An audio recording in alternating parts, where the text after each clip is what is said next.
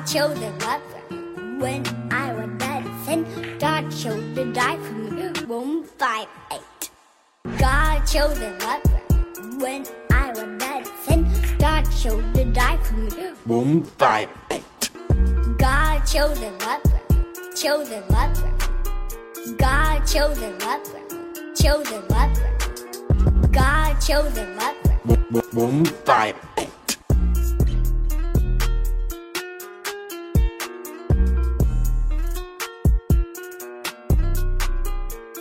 children love her. When I was dead, then God chose to die for me. One five eight. God chose to love. When I was dead, then God chose to die for me. One five eight. God chose to love Chosen Chose. God chose to love Chosen Chose. God chose to love her. One.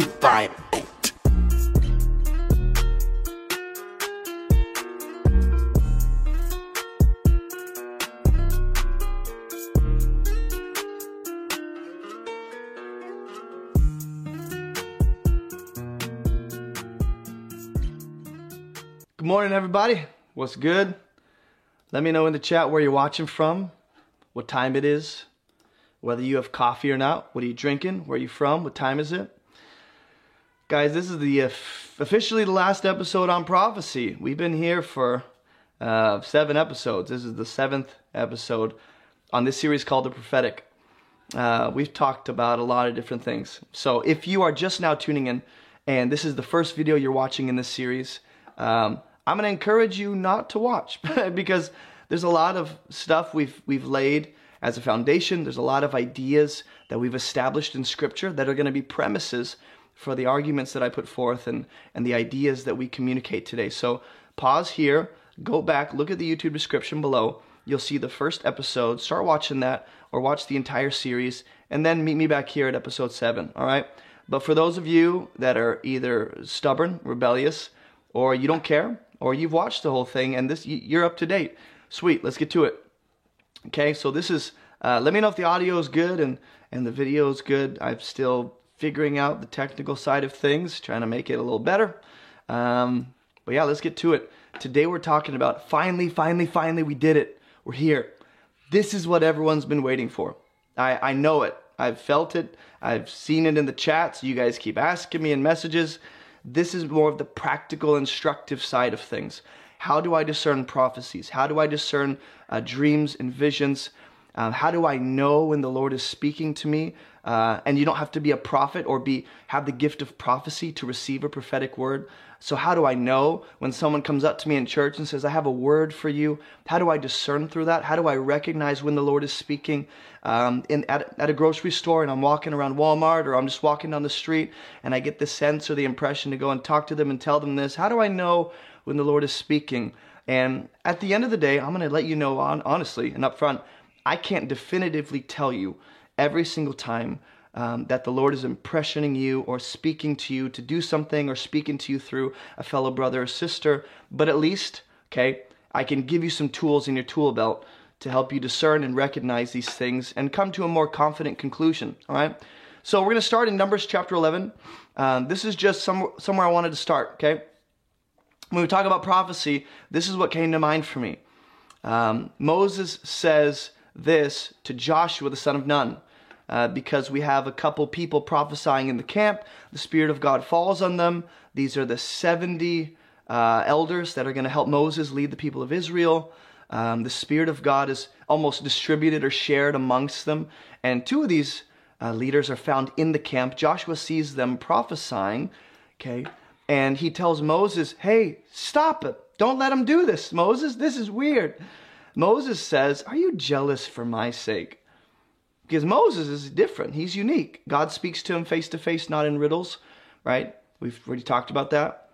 Oh, would that all the Lord's people were prophets. Oh man, that's that's what Moses' ideal is, in his mind at least. Whether this is prophetically being declared or this is Moses ideally, like this would be awesome. This is from his own heart. Either way, he says, it, essentially, it would be amazing if all the Lord's people were prophets. Oh, that the Lord would put his spirit on them. And Moses and the elders of Israel returned to camp. So, if you go to Joel chapter 2, if you go to Acts chapter 2, the day of Pentecost, Peter preaches a fire sermon. Uh, if you go to Job 33, talks about dreams, visions, prophetic words linked to who? The Spirit of God. And so having the Spirit of God makes these things possible, almost makes this word come to pass.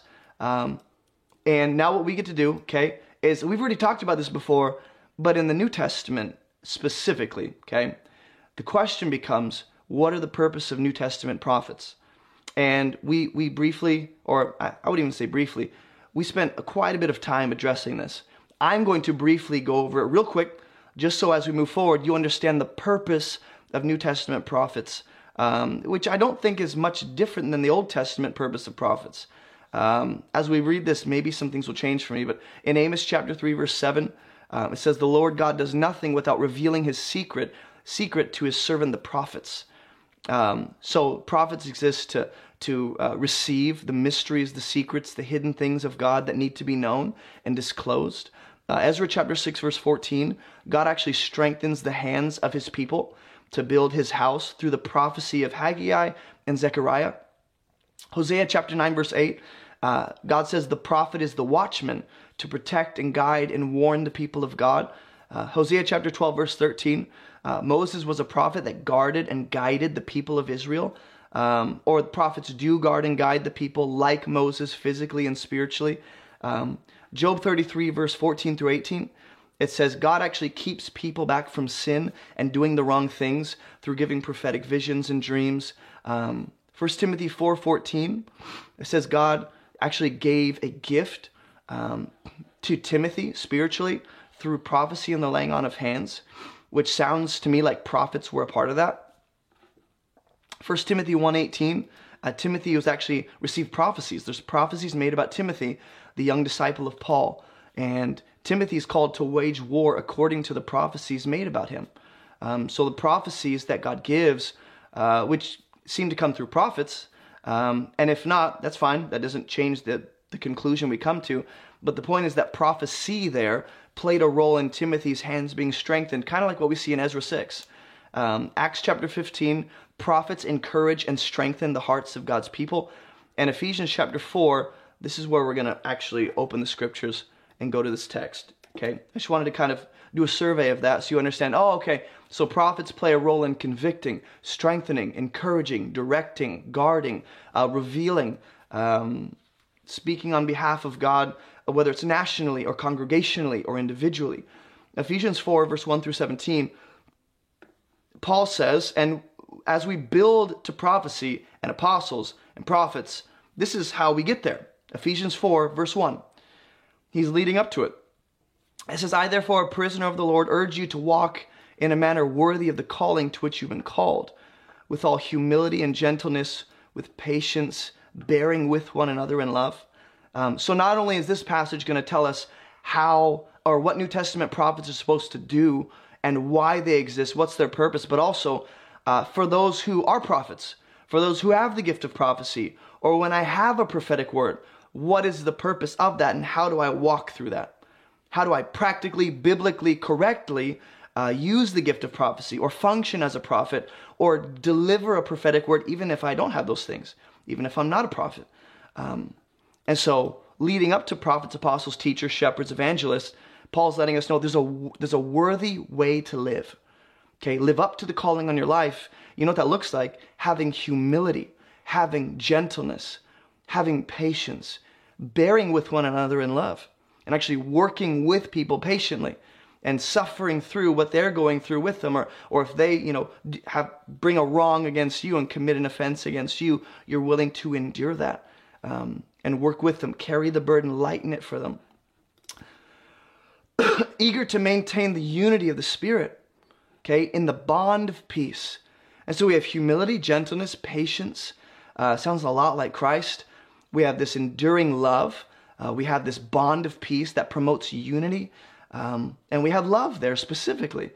Um, so all those different characteristics are going to frame up how to function as a teacher, as a shepherd, as an evangelist, as a prophet, um, or as an apostle. Okay?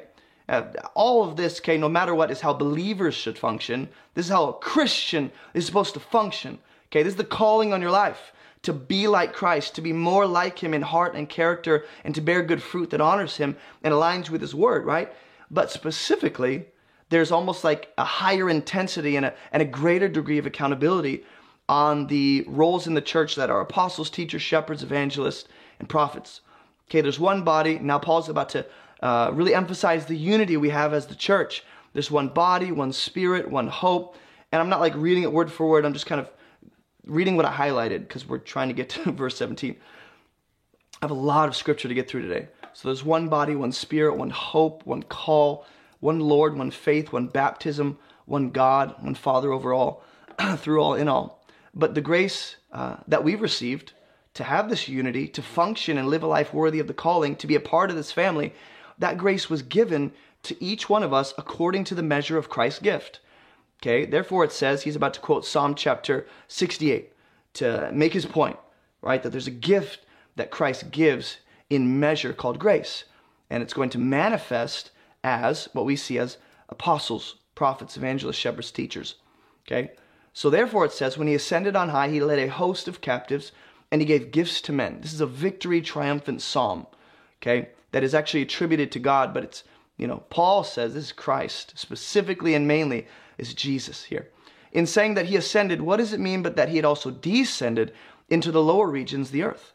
He who descended is the one who also ascended far above all the heavens that he might fill all things. So, not only does Paul instruct us on how to live a life worthy of the calling, he gives us a practical picture of what that looks like in the person of Christ. Jesus models for us what it looks like to live a life worthy of the calling.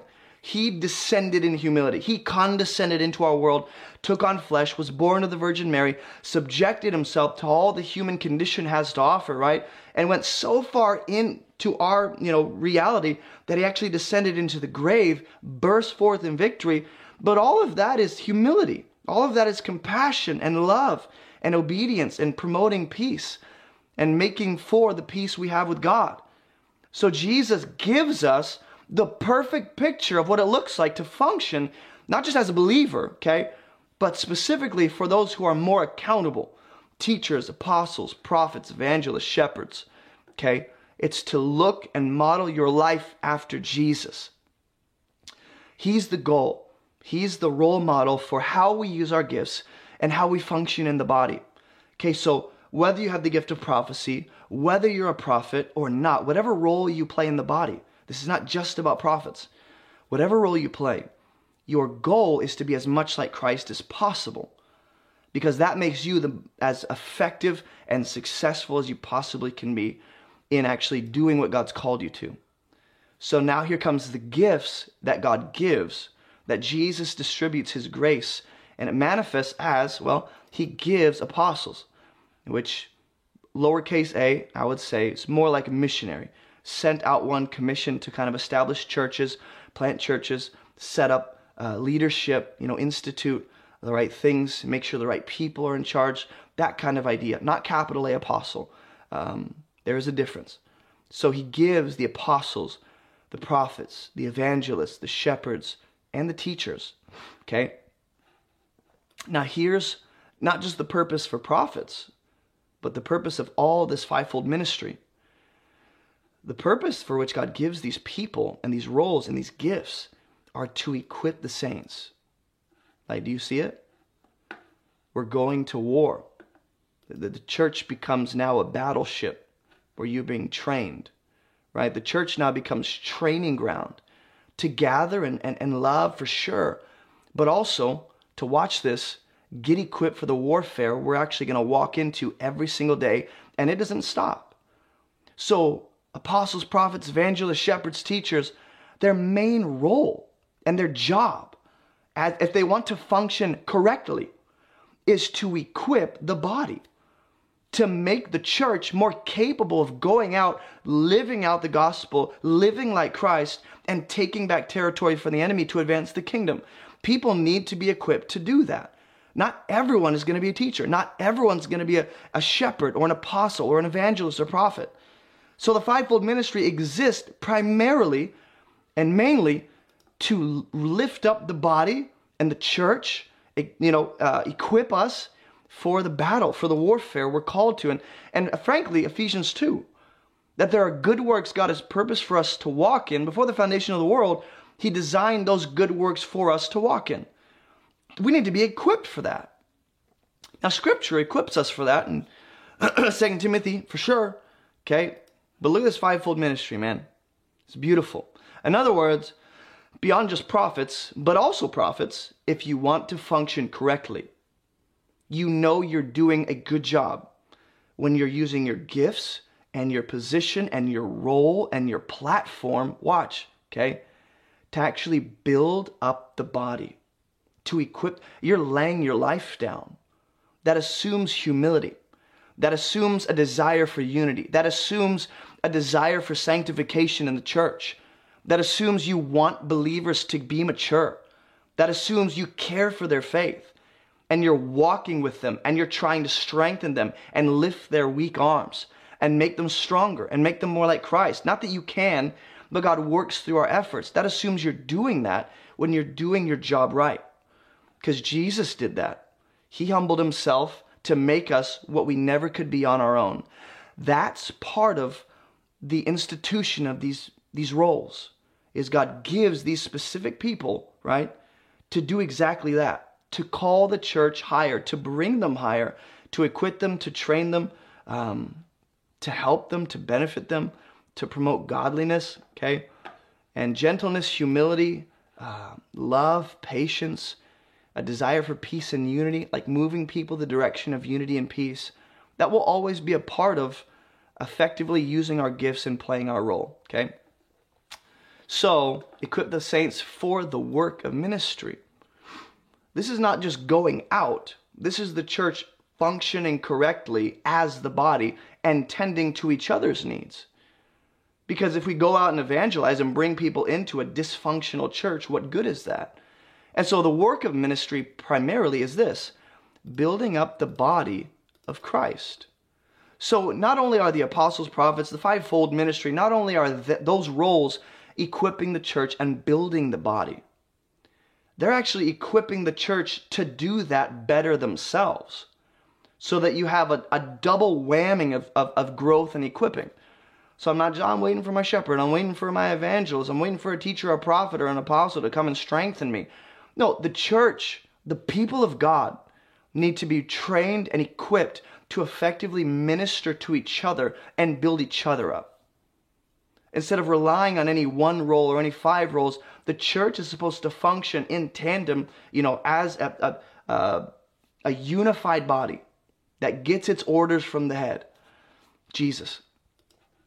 So, God gave these roles to equip us until we attain to the unity of the faith and of the knowledge of the Son of God to mature manhood, to the measure of the stature of the fullness of Christ. This is absolute fullness. This is perfection. This is perfect unity, perfect maturity and manhood. so, guess what? That hasn't happened yet. The church has not reached that point.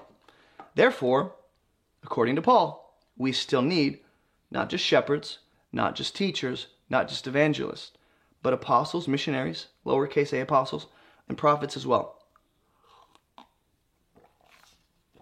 In other words, I hate to say this, but if you call yourself an apostle, if you call yourself a prophet, evangelist, shepherd, teacher, and you're not building up the body, encouraging, strengthening, equipping, um, edifying, convicting, if you're not moving the church in the direction of Christ, and you're not promoting sanctification and helping them become more like Jesus, you're not playing your role. I'm not going to say you're failing entirely, but if the primary purpose, God goes, Look, you're a shepherd. I'm calling you to go and promote sanctification in my people. Help them transform, help them grow, develop them. Not that it's on any one person. God works through their efforts and makes our efforts fruitful. But if you're not doing this and you call yourself one of these things, you're actually not operating and functioning the way you're supposed to. You're really not. Because we're supposed to be, like my role as a teacher is to look at you guys on the other side of this camera picture your faces in my mind and go, I want them by the end of this to become more like Jesus because of what I've said and because of how God worked through what I said.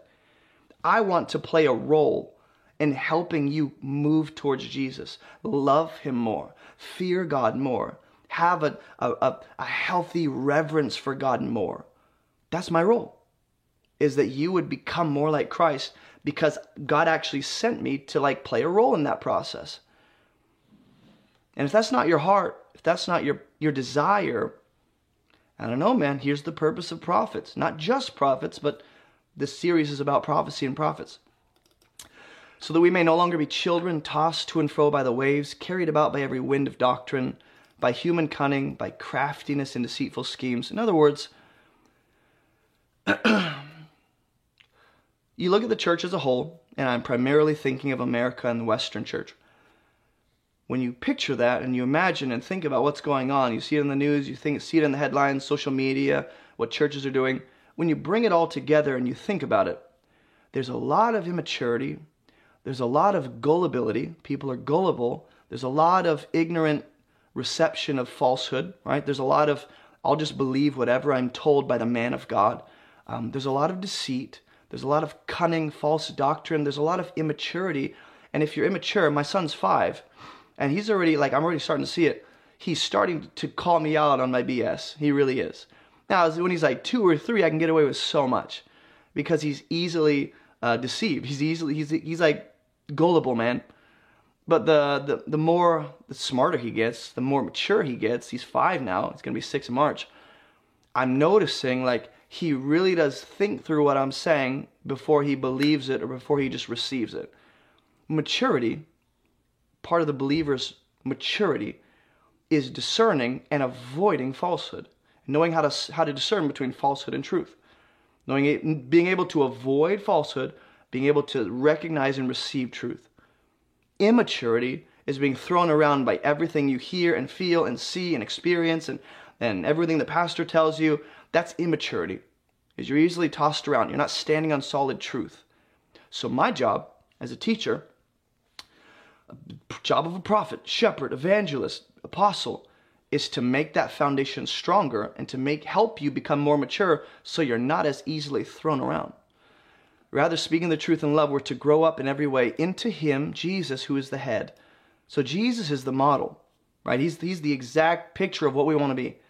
He's the goal of our sanctification, of our progress, of our success. I just want to be more like Him. So God has brought these roles into the church to help make that happen. Not that He needs to, He involves and includes us. For from the whole body, joined and held together by every joint with which it is equipped, when each part is working properly. Okay? So I, I, want to be a part of you working properly, you using your gifts properly, you functioning to the highest capacity you can, living up to the calling on your life. I want to play a role in that. I don't want to use my platform to exalt me. I don't want to use my platform to make a name for myself. I don't want to use my platform to get followers. I want to instruct you and help you to become all that God's called you to. But guess what? That's not just on the teacher, shepherd, evangelist, prophet. That's on the body too. If you want to grow, the body's supposed to build itself up in love. You got to be equipped to do that. You have to be trained to do that. Therefore, that's the role of the prophet is to come alongside shepherds, teachers, evangelists, apostles, and the rest of the body and help make that a reality. What would it look like if the church was functioning the way God had desired it to? like living a life worthy of the calling, like living up to the calling and living up to our fullest potential and capacity as believers. What would that look like, man? The problem is, believers aren't being trained up. So you believe everything that comes your way. There's no discernment, there's no equipping, there's no recognition of falsehood. There's there's just you standing on nothing. so dangerous. and then these apostles, prophets, whoever the you know these people identify themselves as, a lot of them aren't feeding the sheep. They're just not. So, here's where we get into the practical aspect of hey, if if I if let's just say you have the gift of prophecy, you believe so. It's been tested, other people have spoken into your life, it's been confirmed like over time.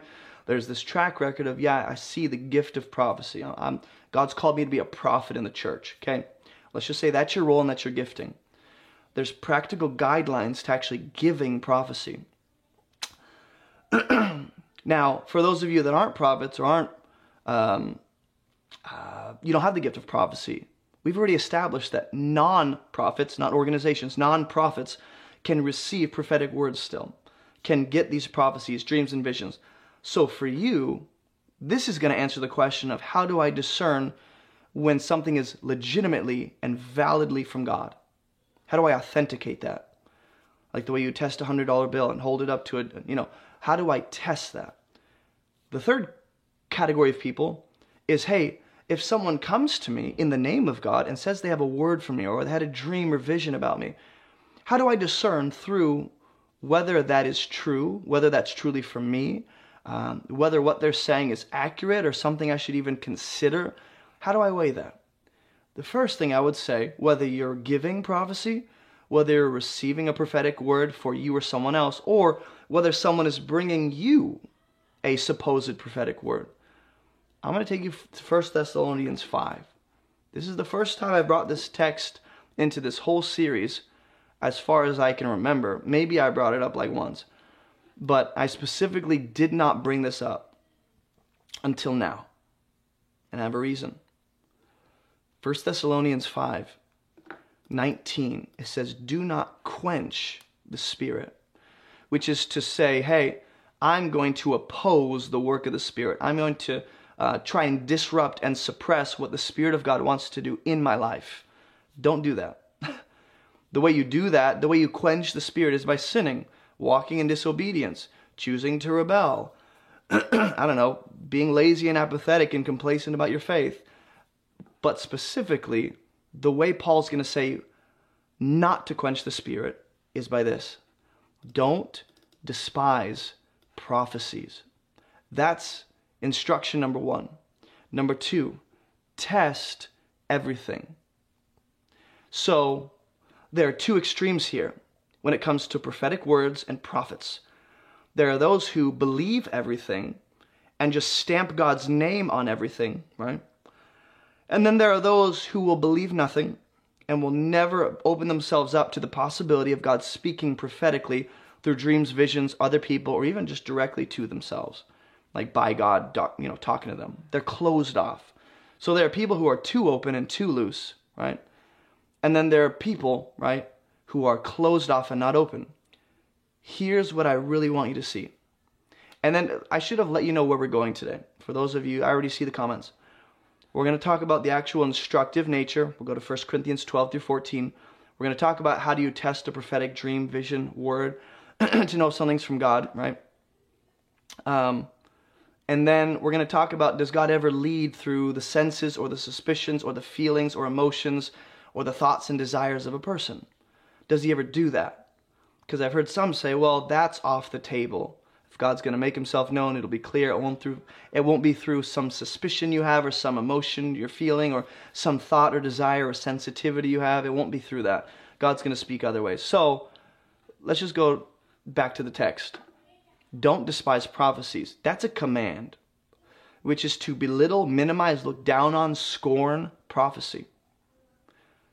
I don't know how the cessationist works around this. I haven't necessarily talk to a cessationist about this scripture particularly, so I dare not misrepresent them.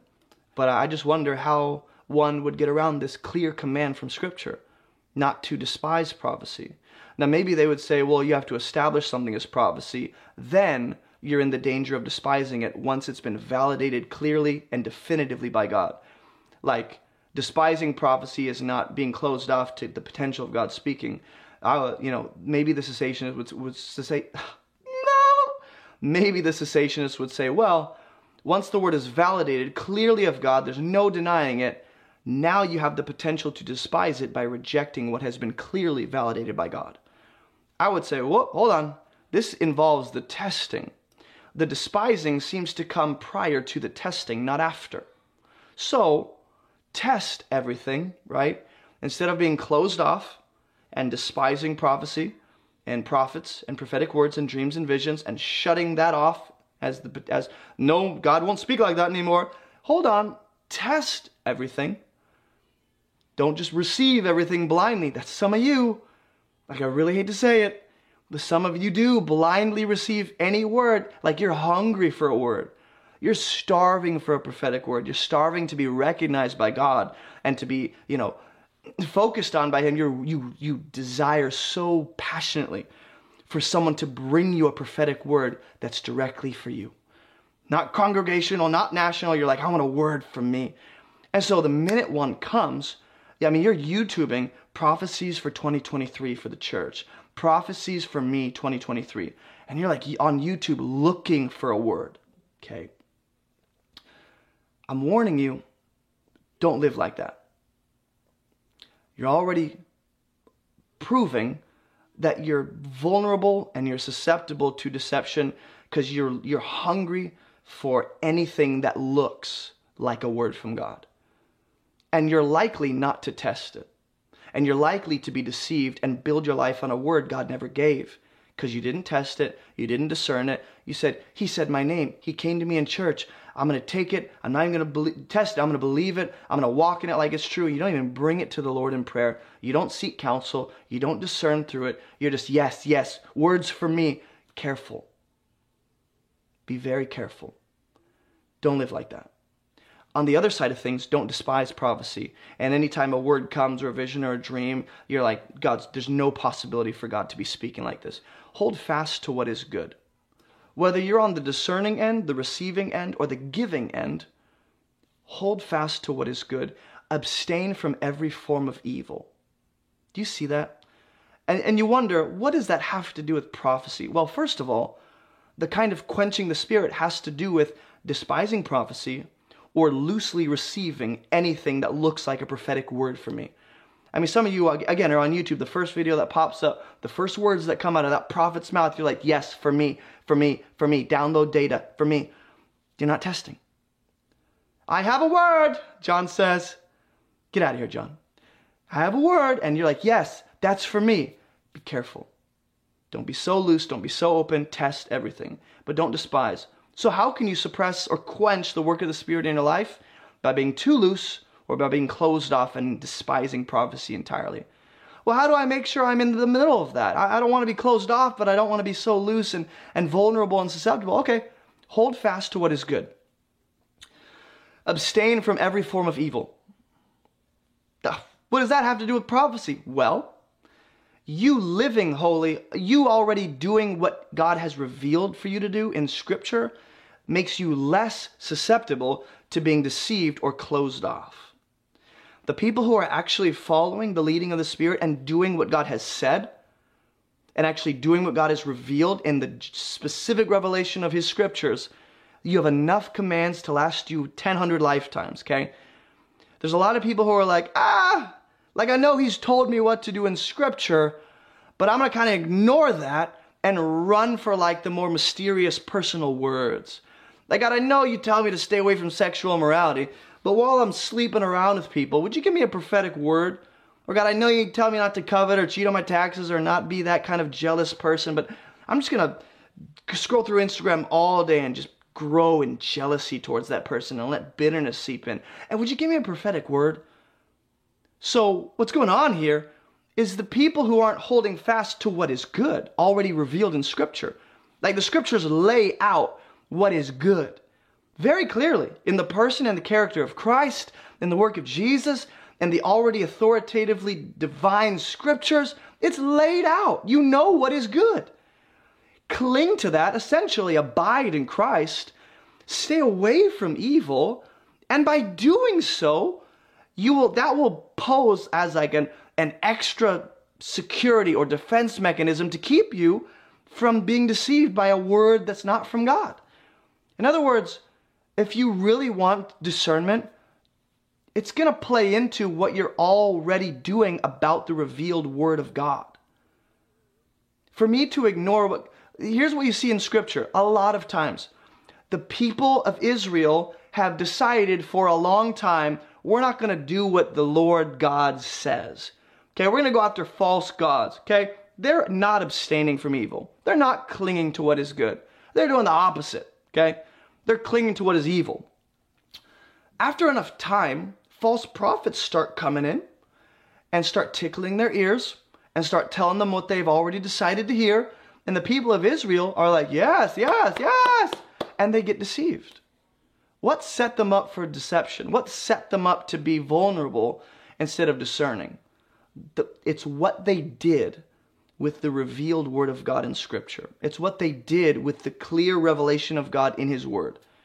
They rejected it. Okay, you're vulnerable to deception. Or okay, you're closed off to the true prophetic voices of Jeremiah or Ezekiel or Isaiah or Amos, and you're going to shut them off because you've decided what you want to hear. And some of you have done that. Let's just let's just take off our prophetic hat for a minute and let me just let you know that there are some I, I know I've come across them, I've worked with them, I've served them, I've I know that there are people in the church who are doing this and you're hungry for a word from God, you just you're obsessed with these personal revelations and just tell me more. You're not doing anything with what you already know. And so you're obsessed with the unknown. You're overly concerned with the mysteries and the secrets of God and the numerology and how does it parallel to the Hebrew. You're, you're sitting on a bunch of knowledge and wisdom that you've done nothing with. And I'm just saying the fact that you are unfaithful with what God's already revealed tells me that you're probably not going to do much with another word he gives. So either he's not going to give you any more because you haven't done anything with what he's given you, or there's going to be more vulnerability to deception. Don't say I didn't warn you. Okay? when it comes to um, prophecy, okay, Revelation 19, 9 through 10 gives us something uh, very interesting.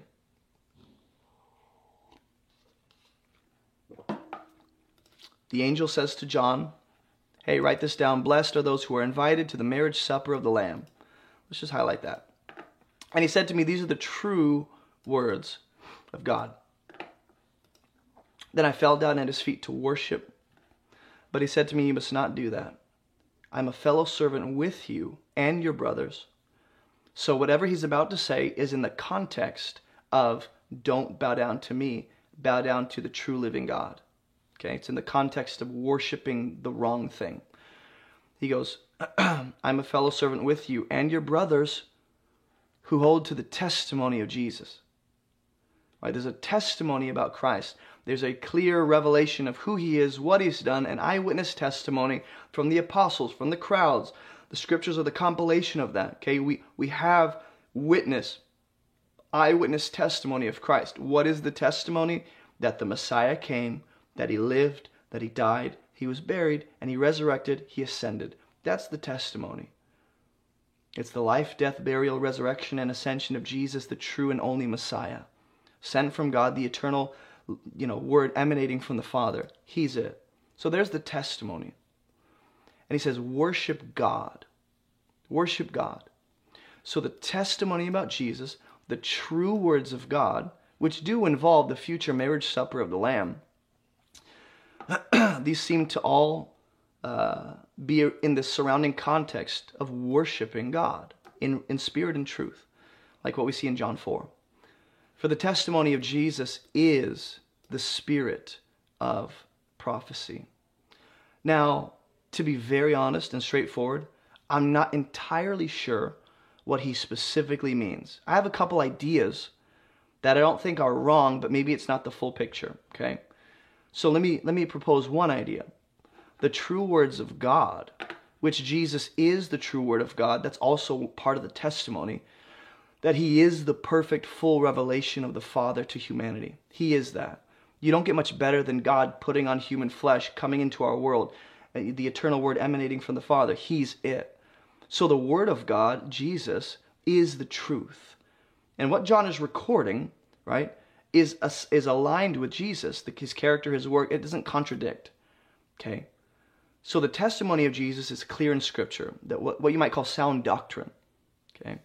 In other words, that will always be the foundation of any prophecy that's given, is that it's built on the testimony of Jesus.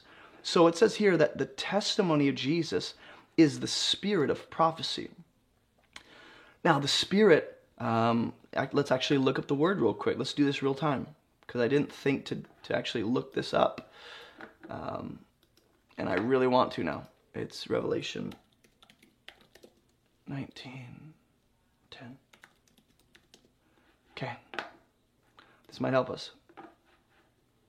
The spirit of prophecy is the testimony of Jesus. Or testimony of Jesus is the spirit of prophecy. Pneuma, wind, breath, spirit. So I figured it's too general.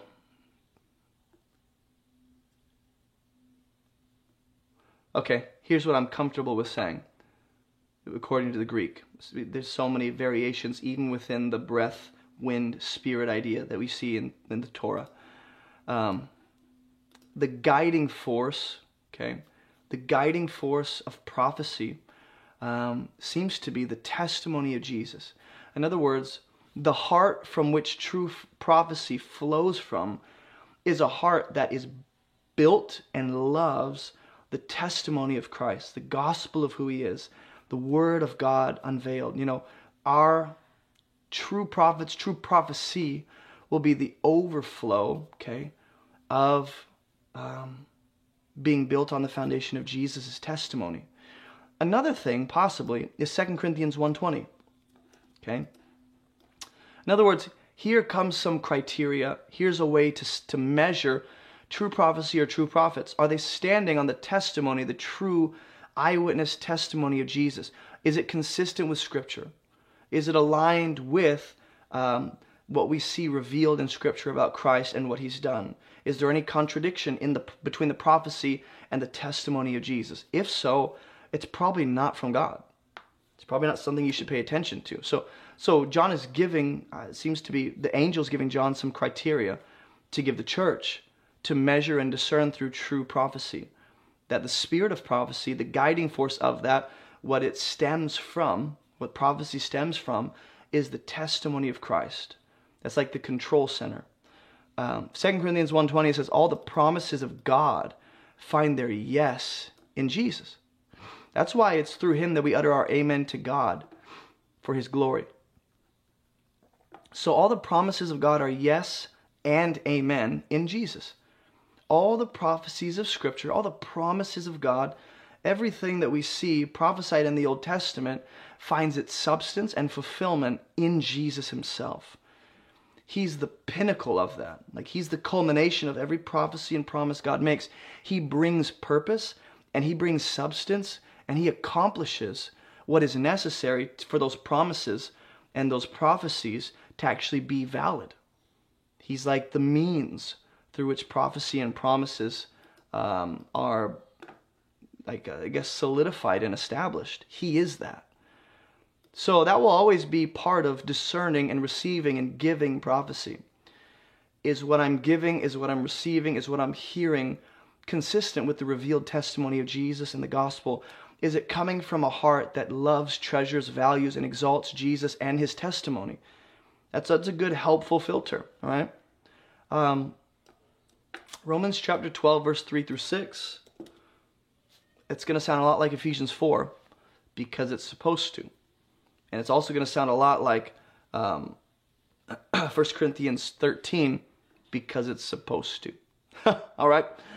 And just so you know, Romans 12, verse 3 through 6, it says, By the grace given to me, Paul says, I say to everyone among you, not to think of himself more highly than he ought to. Sounds like Ephesians 4, humility choosing to lay down your life and assume the lower position for someone else's benefit. Prophecy will always come from that heart a desire to benefit and out of concern for an individual or a nation or a congregation or a community. There are communal words, there's national words, there's individual personal words, right? Therefore, um, um, there's a way we ought to think as believers but even like more seriously for those who give prophecy or are prophets. or receive prophetic words to give um, is it's. We'll keep reading because a thought comes to mind, but I want to be careful. To think with sober judgment. Okay, each according to the measure of faith God has assigned. Now he's about to go into the gifts. So Paul essentially in Romans 6 tells us, or 12, tells us the kind of heart and the kind of character that should accompany every gift. Or every time we, we use a gift or function as the role we play in the body. How does that look? What does that look like? Well, it's going to look like having sober judgment. It's going to look like thinking of ourselves appropriately and having an accurate view of who we are in light of Jesus. It's going to look like assuming a lower, humble position for the benefit of another. It's going to look like caring and concern, being concerned for another, and actually doing something that is out of a desire to benefit them and help them. As in one body, we have many members, and the members don't all have the same function, right? So we, even though many, are one body in Christ. Individually, we're members of another. So prophets aren't on their own. They're not cut off from the body. They're not isolated. They're not running their own lone wolf show. Um, prophets are just as much connected to the body as any other believer. You're not you're not your own you're not a savage. You're not like you don't get to get away with living your own isolated Christianity because I'm a prophet and I have the gift of prophecy and I the very fact that you think like that already poses a red flag for me. Because Paul's going to frame up the gifts we have that differ like this. Hey, don't forget, we're a part of something bigger than ourselves. We're a part of a global, timeless family. And you actually play a role in like helping that body function more appropriately and better. You play a role in that. Now, here's the ways you might do that. Having gifts that differ, you might have prophecy. Let's use our gifts. So, when it comes to prophecy or being a prophet, guess what? Use your gift in proportion to our faith. If you have prophecy, prophesy in proportion to your faith. If service, well, in our serving. The one who teaches in his teaching, right? The one who exhorts in his exhortation, the one who contributes in generosity, the one who leads with zeal, the one who does acts of mercy with cheerfulness. Whoa. Why isn't prophecy a part of a list of gifts that have faded if prophecy has indeed faded out of the equation? Like if God's done with prophecy, if it's no longer active, why would Paul lump prophecy into a list of gifts that are just as much in existence as, as prophecy still is? Because that's the argument. People are, well, prophecy's done. God just kind of shut it off. We got the word. And the problem with that is, well, here's another thing. Um, Paul should have listed prophecy among like the sign gifts, if there's even that category, or those gifts that are going to perish. Because hey, look, there's confusion going on here. Paul, you shouldn't. You should distinguish. If in fact some gifts are going to fade with the completion of the canon of Scripture, and some gifts will remain, you should make a distinction. Paul doesn't. Paul doesn't. So the point here is, look, whatever gift you have, whatever role you play, humility will accompany it if there's ever pride, if there's ever self-exaltation, if there's ever a desire to to promote myself and and and have my ego inflated, if there's ever a desire for you to think much of me and I'm using my gifts to build my kingdom and my reputation and my name and my following, that's already a red flag for me. That I probably shouldn't listen to what you're saying not ever, but at least in that moment as you're giving it, if that's the kind of heart, that's the kind of ego, and that's the kind of motivation behind it, I'm probably not going to listen to what you're saying. And it can come through. Sometimes it's not detectable. I get that. Um, but the point is true prophecy, true gifts in general. Like if you're going to function correctly, it's going to look like humility, benefiting the body, functioning alongside other believers and not cut off from them, it's going to be actually promoting the, the body and benefiting the body entirely, right? Um, so that's just a word of caution for those of you. That plays a role in like giving a word for someone. Um, potentially, there's biblical precedence to say part of discerning a word we're receiving or discerning whether I should give a word or whether I'm even receiving a word from God to give to someone in a dream or vision. part of that process involves evaluating my own heart and my motives and my intentions and the end goal of that word and what that would produce, how that would affect the body. Is it empty? Is it for nothing? Does it amount to nothing? Is it is it hollow? Is it a you know, or does it actually profit people? And am I giving it from a heart of humility and assuming a lower position because I want to benefit another and lift them higher than me? That that I'm not saying that def, that guarantees the word is from God or that guarantees you should give it or you really heard from God. But that does play a role in the heart evaluation. It does. Now, we get to go to 1 Corinthians 14. Because again, these are the practical instructions biblically for how to use your gift of prophecy or how to function as a prophet or how to discern uh, a prophetic word from a person or in a dream or a vision or you believe God is speaking to you, how to discern these things. Um, so 1 Corinthians 14. I was going to start with chapter 12 but I'm going to work my, my way backwards because chapter 14 is so practical. It's just, it's too practical. All right? So, 1 Corinthians 14, I'm going to stop at each verse. I have notes that I want to share that are more like just basic instructions. So, I would encourage you to write this down. And if you're a part of our Patreon community and you give through Patreon, uh, you'll get access to all these notes. all seven episodes of this series uh, it's it's a lot of notes. Like it's probably like around 40 to 50 pages of notes um, in a Word document. So if you want these, you know, if you're in the Patreon community, you get them as a thank you for supporting us monthly. 1 Corinthians 14 verse 1 it says pursue love. That will always be the correct heart posture of a correct prophecy or a true prophet who is speaking on behalf of God. And this doesn't just affect prophecy, this is teaching. This is speaking in tongues. This is functioning as a, as a lowercase apostle missionary. This is building churches. This is starting organizations. This is starting digital ministries. I mean, the heart behind anything that we do as believers, if we're going to function properly, what you're doing is you're going to pursue love. Love is ultimate in what I'm doing. and I sometimes miss that when I teach. It's more about getting my notes across. It's more about saying everything I wanted to say. It's more about like convicting people and like making them feel bad. But then the like I, I'm I'm more often praying like Lord, I just pray that you would help me to have a heart that loves the person I'm speaking to. Like I just want everything I do and say to be out of love for them. I, I can't develop that. I can't fake it. Would you give that to me? so that I know for sure what I'm doing is out of love and pursuing love. So pursue love, earnestly desire the spiritual gifts. All right? Especially that you may what? Prophesy. So, instruction number one, 1 Corinthians 14, verse 1. This is not given, well, this is given to a, a new community, a New Testament church prior to the establishment of the canon of Scripture. So, it doesn't apply to us anymore. Weird logic. Nonetheless, verse 1 says, especially that you may prophesy, you should desire that alongside the spiritual gifts. So, guess what? Pursue prophecy.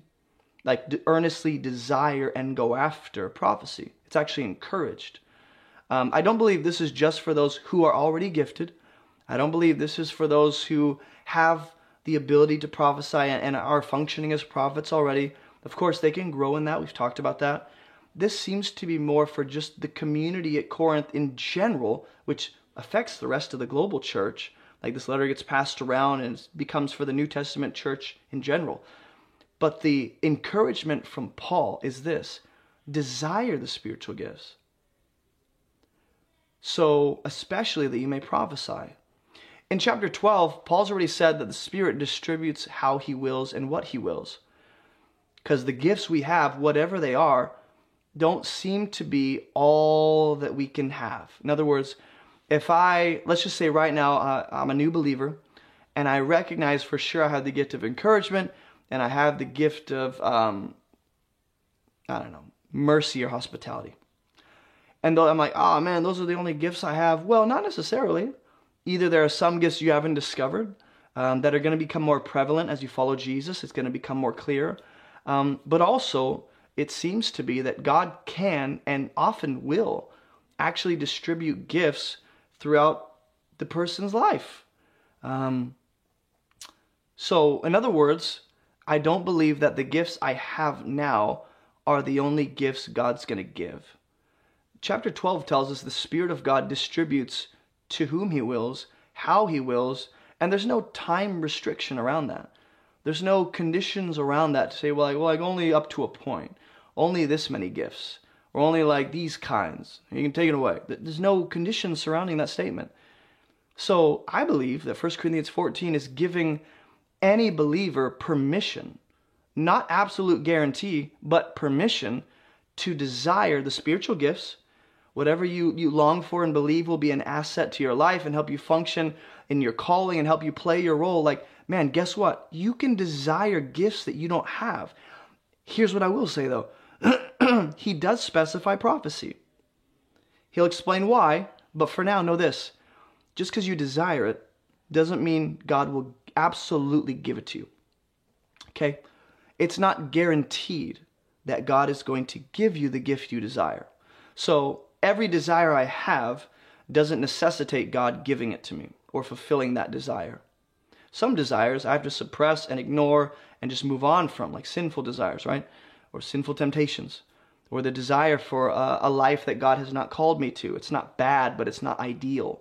So I think the same thing is true of gifts. Desire spiritual gifts, that's okay.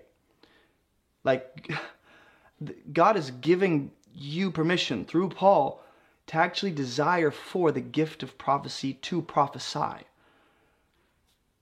Number one, it's not a bad thing. It's bad when you make that ultimate. It's bad when you think that's everything. It's bad when you start accusing God for not giving you it quicker or, or at all. It's bad when that replaces God in your life and you love prophecy more than God, which I don't know how a believer could even get there in the first place, but uh, maybe it's possible. Um, for one who speaks, oh my gosh. That's what happens when you double click. One who speaks in a tongue speaks not to men, but to God. So, for no one understands him, but he utters mysteries in the Spirit. Now, this comes right on the heels of saying, desire prophecy, desire the spiritual gifts, but particularly prophecy, because this seems to be a church that's all about the gift of tongues mainly.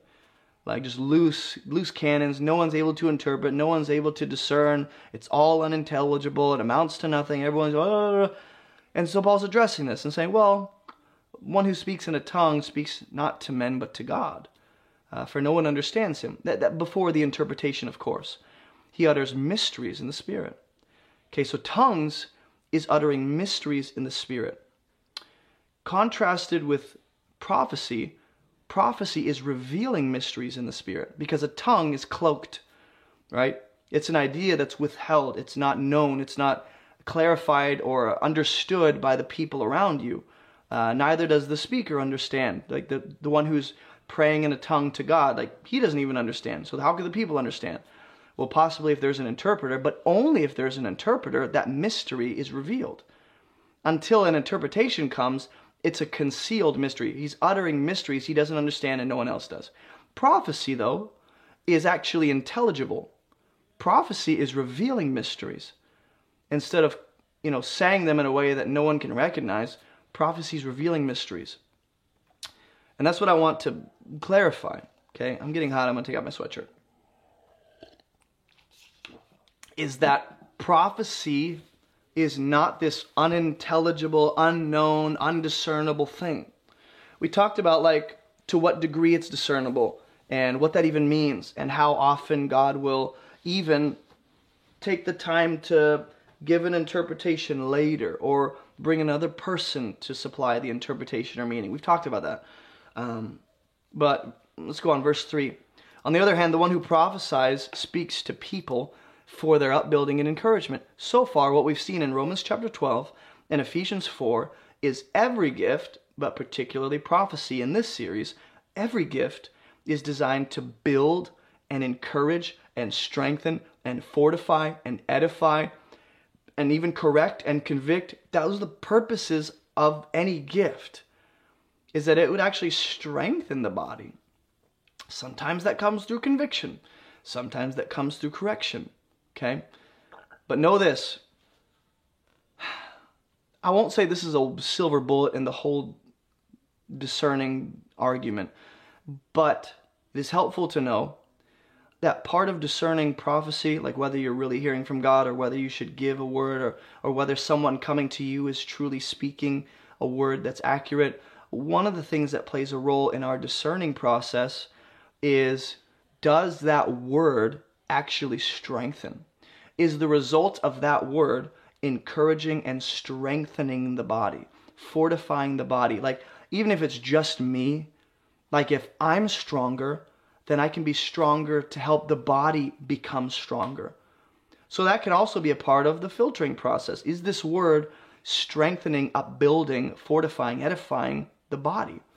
Or does it amount to nothing? Is it empty? Is it just vain and it means nothing? And even if it means something, there's no clear action to take that actually benefits someone, you know?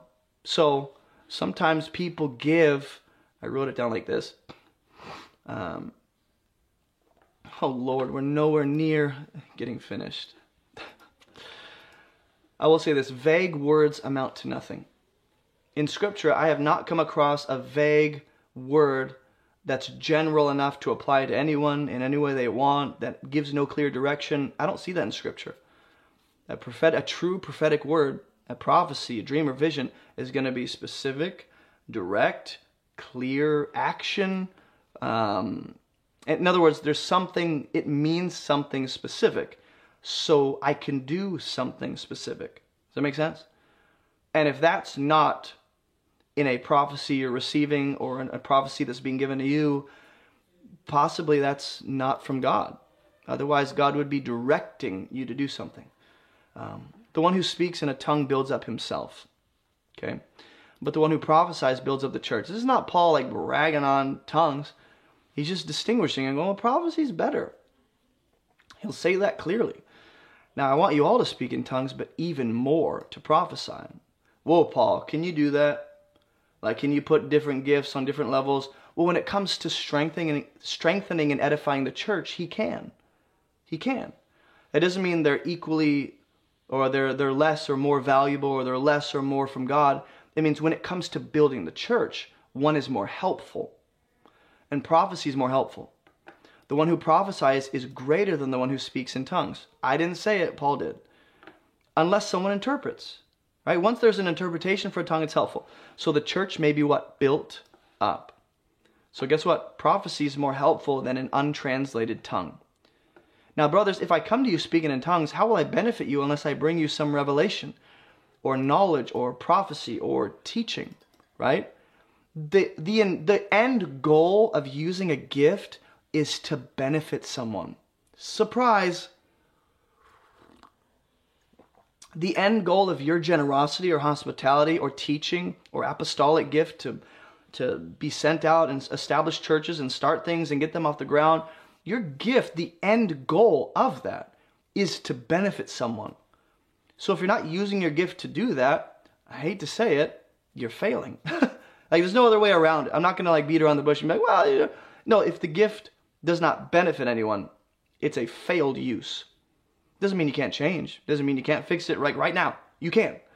But I'm saying if you've been using gifts for any other purpose, to use something against its intended purpose is to fail in using that thing. It's just how it works. So, Paul says, look, if I bring a revelation, if I bring an, uh, or knowledge or prophecy or a teaching, um, how will I benefit you? Um, unless I you know, bring these things. Now, prophecy and revelation here are the same thing. I was reading this and I was like, why, why are these separated? Well, in 1 Corinthians 12, he gives words of, he says uh, in, the, in the list of gifts, there's words of knowledge, there's words of wisdom, and there's prophecy. Now, of course, teaching is also a gift. Teaching, teacher is a role. But specifically, words of knowledge here and prophecy, um, I believe, is the revelation. Because if you scroll down, if you go down to verse uh, 26, we'll get there. Uh, he talks about um, a lesson, that's a teacher, an interpretation, that's a tongue, a hymn, that can often be prophetic, but the revelation specifically is the prophecy. Prophecy is revealing in nature. Um, and I think we'll go up. Don't look at the screen, you'll get sick. Let's just go on. I'll, I'll kind of validate that point a little more because I don't think I've necessarily proven it well. Um, he goes on talking about how tongues, like, it's just like indistinct instruments, unhelpful noise. So, with yourselves, since you're eager for manifestations of the Spirit, strive to excel in building up the church. That's the point. Is your gift prophecy, or is your role as a prophet, or the vision or dream or that you received, is it ultimately going to build up the church? Or is it going to build up your fame, your influence, your name, your platform, your you know, your kingdom. That doesn't mean like none of those things will happen, but if that's the only thing that happens, if that's the main purpose of what you're doing, I'd back off a little bit. And I wouldn't really call that a word from God because the word that God gives will always build and strengthen, edify. And guess what? Prophecy is actually a manifestation of the Spirit to build the church. It's a, it's a way that the Spirit of God reveals Himself, is through the gifts He gives to His people. So therefore, one who speaks in a tongue should pray that he may interpret. If I pray in a tongue, my spirit prays, but my mind is unfruitful. Uh, what am I to do? He'll go on to talk about like what to do with tongues, but this, that's not the subject for today. So, nevertheless, in church, I would rather speak five words with my mind. That could be teaching, that could be prophecy, that could be words of knowledge, words of wisdom, in order to instruct others, rather than 10,000 words in a tongue. And so, verse 19 tells us prophecy is instructing. Prophecy is actually giving direction or giving clarity on what to do. It's instructive. It's instructive. Um, sometimes in Scripture, the instruction comes just through the prophet, and he'll, oh, word of God comes to him. Others, other times, like a king will come to a prophet and go, "Hey, uh, what do I do here?" And the prophet prays, and he gets a word. Here's the instruction. Okay, so again, if, if prophecy is not instructive, if it's not practical, if it's not beneficial, if it doesn't build the church, you start to really be able to filter out a lot of words that people are giving for 2023. Right? Oh, look at these words we have. Go on YouTube, search it, you'll find it. You'll find it. But if a word is not practical or helpful or directive or instructive, um, you just start to wonder what does it amount to? God won't speak something uh, that ultimately, if it's received, will do nothing, right? People can reject his word, people can ignore it, people can like try and void it and get rid of it. But when God sends a word, it's always with a purpose. It will do something. And if the people re- reject it, well, that word will be a judgment against them, right? Or if they're unbelievers, of course, they reject the gospel or something like that. But if a word is like, just like, hey, you know, um, I don't know, the Word of God is going to be instructive. That's what's helpful for me in evaluating prophecy. Okay. Uh, verse 20. And again, these aren't, you don't take these filters on their own and go, well, if, a, if a prophetic word that I'm hearing from my grandma, uh, she said, I got a word for you. If, it, if it's instructive, then boom, it's a word of God. No, you bring all these things together. It's not just going to be instructive, it's also going to be helpful. It's also going to benefit the body. It's also going to be laid on the foundation of the testimony of Christ. All these different things. Brothers, don't be children in your thinking, be infants in evil, but in your thinking, be mature. So here's a call for believers to grow up.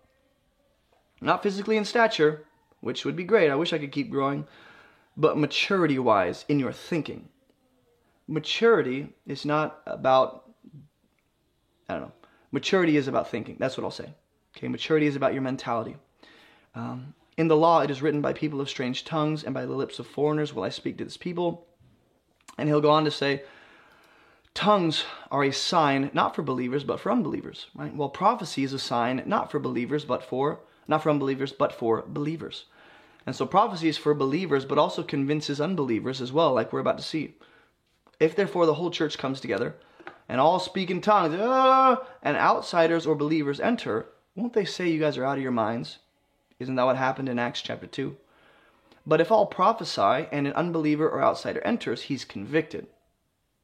There's, there's, a, there's a convicting role to prophecy. Even if the word you give is not specifically convicting in nature, right? Like if someone stands from a pulpit, or let's just say they get on stage and they're like, I have a word for the congregation, and it's so clear, it's so accurate, it's so practical, it's so like uh, speaking to the situation of the church, and the unbeliever's aware of that and going, wow, this, this prophet's nailing it. Like they're calling out specific details. There is a conviction that comes with that. So he's convicted by all and he's called to account by all. The secrets of his heart are disclosed, right? So what does prophecy do? Prophecy uh, is revealing. It unveil, unveil, unveils mysteries, secrets of a person's heart. So this is not just about, well, God's general plan of redemption and salvation in the Old Testament. Those concealed, right? The prophets weren't were only prophesying in part. This is also like the secrets of a person's heart. When Jesus is able to like look straight through to the heart of a person and know what they're thinking in their mind, right? I wouldn't say that was a prophetic word. I'd say that Jesus is just like awesome. He's awesome. He is every gift.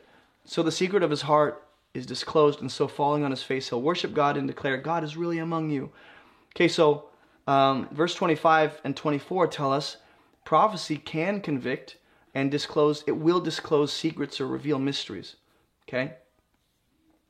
That's what prophecy does. If prophecy is about something that's already known, in terms of like, there's nothing, there's no new direction, or there's no new details, or there's no new awareness, or no new understanding, then it's like, well, you just made an observation, not a prophecy. Um, you know, you're going to open a door today. Well, that's how I enter into rooms. That's how I go into buildings. That's how I leave buildings. I open doors. Thanks for the prophetic word. That's an observation. Okay, verse 26. What then, brothers, when you come together, each one has a hymn, a lesson, a revelation, a tongue, an interpretation, right? So the lesson is for a teacher. Because uh, I should have said this earlier, but this is also part of my argument where people go, well, teaching is modern day prophecy. Nope. Nope. Nope. Because people are bringing revelations, which is revealing. That can be a word of wisdom, um, or words of knowledge, or they're bringing a prophecy, or they're bringing a teaching, a lesson. Prophecy and teaching can have some crossover, but they're still distinct from each other. Same right here. Someone's bringing a revelation or a lesson. Okay, that doesn't mean prophecy will never be instructive. We already t- said it, it is. Like there can be a lesson within a prophecy, but teachers primarily bring lessons and like, you know, teach information, relay it, bring understanding. The revelation that accompanies a prophecy is more specifically like what is unknown, what is secret, what is hidden, revealing mysteries. If any speak in a tongue, let there be only two or at most three, each in turn, let someone interpret. But if there's no one to interpret, shh, just talk to God. Let two or three prophets speak, and let the others weigh what is said. So this is specifically when it comes to giving prophecy in a in a communal, congregational setting. So when you as a church come together and you're going, how do we use the gifts though? A lot of churches nowadays, especially because they're cessationists, don't make room and make time in the actual service for prophecy to be had or to be shared or to be experienced.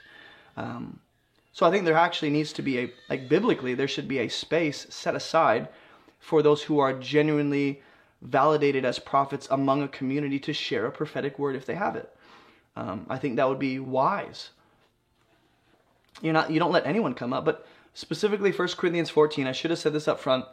It's more addressing the communal setting. When a church gathers uh, in a church building or they come together in a fellowship, how does prophecy function? Well, let two or three prophets speak. Um, prophecy is done in decency and in order. Not, it's not wild or uncontrolled. Thus saith the Lord, I can't hold it back. You can. You can hold it back, Nancy. So, um, prophecy is part of the order of service. It's not the whole service, it's not the whole thing, it's not the whole church gathering, it's part of it. The problem is, I've been in some uh, hyper charismatic services where prophecy is everything. And they spend two hours just going, anyone have a word? No, and they'll sit there until someone comes up to the mic. I don't know, I heard fuzzy acorns. And they're like, hmm, yes. I don't think that should be the whole service. I think it should be part of the service, not the fuzzy acorns part, but the, the, the part of, hey, you know, let's make room for at least two or three prophets to speak, you know. And then guess what? Prophecy's done in order. Uh, the word of God comes in a way where it can be, you know, the prophet can control them sharing it. They can show self control. Just because I have a word from God doesn't mean it has to come out now. You can wait you can show some patience and you can exercise self control and wait till it's your turn. But also, if a revelation is made to another sitting there, let the first be silent. Okay, so in other words, if I receive something, uh, if I'm a prophet in the church and I receive confirmation or details or helpful, uh, another dimension to what this prophet's saying, right? I go, hey, actually, let me clarify before you move on. And that's not me speaking out of turn, that's actually necessary so that the full scope of that word can be understood. And it seems as though when prophecy is done in decency and in order, it's not wild, it's not uncontrolled, the word of the Lord comes, and the prophecy is actually weighed. In other words, it's being tested real time. Like other prophets are actually not only other prophets, but specifically and especially other prophets who are trusted voices in a community, they're actually testing that prophetic word. They're actually like, um, they're weighing what's being said. So just because I say, ah, I'm a prophet, I'm a trusted source here, thus saith the Lord, Nancy, it's always Nancy, I need a thousand bucks. God said to give it to me, you know. Other prophets stand up and go, ah, God didn't say that. So there's there's that extra filter and that extra protection. Um, so yeah, prophecies weighed. It's not, it's done one by one. Okay, you can all prophesy one by one. So two or three prophets are speaking. It seems like that's a healthy number. Hey, let's have two or three prophets share the other prophets, and the rest of the church also seems to be weighing and discerning and testing. And if someone gets clarification, you know, they'll go, hey, can I, you know, share? Uh, you can all prophesy one by one. so there should be order. Um, and let the first be silent. You can all prophesy one by one so that all may learn and be encouraged. Remember? Prophecy is not, again, not just uh, relaying the scriptures and teaching from the scriptures. That's its own gift, teaching. And prophets will often, they can cross over for sure. Like teaching can be prophetic. It's prophetic when it's declared from the Word of God. Uh, prophecy uh, can be instructive and teaching in nature, right? Um, but teaching itself is not prophecy uh, in Scripture. Like the prophecy here is unveiling and revealing uh, secrets or mysteries about congregation, person's life, um, nations, what's going on behind the scenes. Agabus standing up, there's going to be a famine, that kind of thing. The spirits of prophets are subject to prophets. In other words, prophets can control themselves, and prophecy will encourage, instruct, and convict the fellowship. For God is not a God of confusion, but of peace. Everyone always takes this out of context, man. Everyone. As in all the churches of the saints, the women should be silent. I've already actually done a message on this. I'll probably link it in the description below. Um, I've explained my view on this. Uh, I believe it's correct. I'm open to being wrong. But I've talked about the women keeping silent and what I believe that means. You can watch that video in my First Corinthians series on YouTube um, or I'll link it in the description below. Uh, they're not permitted to speak, but should be in submission, as the law also says. If there's anything they desire to learn, let them ask their husbands at home. It is shameful for a woman to speak in church. Or was it from you that the word of God came? Are you the only ones it's reached? If anyone thinks he's a prophet or he's spiritual, he should acknowledge the things I'm writing to you are a command of God. If anyone doesn't recognize this, okay, he's not recognized. So, my brothers, earnestly desire to prophesy. There it is again. Paul says it twice. And don't forbid speaking in tongues, because the Corinthians might overcorrect and be like, well, we've been so loose with tongues, let's shut it down. Paul's going, well, don't shut it down. Just do what's most profitable to the church and spend the most of your time doing what is most helpful, and that's prophecy. And then you have teachers, and then you have, uh, you know, um, the lesson or the hymn or the instructive revelation or the word of wisdom, okay? Don't forbid speaking in tongues, but all things should be done decently and in order. So, guess what? Um, true prophecy always acknowledges apostolic authority in writings. In other words, you can discern through a real prophecy you're receiving, or someone's giving you, or a dream or a vision you're having by going, hmm, does this contradict the scriptures? Does this contradict the New Testament apostolic writings? If so, it's a no. It's not from God. Um, also, we're told to earnestly desire, to go after, to pursue prophecy. Not like your whole life is dedicated to that, but we all have a hierarchy of pursuits in our life. None of us are pursuing only one thing. We're, everyone's pursuing a main thing, and that will often dictate the smaller things they're pursuing.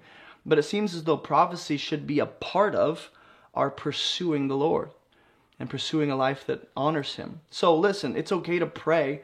God, would you? I, I pray this all the time. Like, here's a little, you know, glimpse into my prayer time. I, I will pray, God, make me, because uh, I, I, I have a sense and a belief that God has already stirred this up. So this, I'm more praying from evidence and observation. Not everyone, not everyone will be doing this, but I pray, Lord, make me a, a prophet to the nations. Would you help give me the gift of prophecy? Um, would you help me to prophesy? I want that. I want to be helpful. Um, and so it's fine to pray for that. God answers as He wills.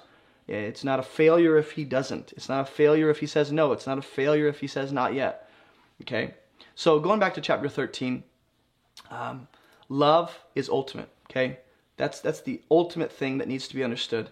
Um, is that if you're giving a revelation or a word of wisdom or a word of knowledge or a teaching or a lesson or a hymn, it's all supposed to be from a place of love, desiring to build the church, benefit people, exalt the name of God. It's aligned with Scripture.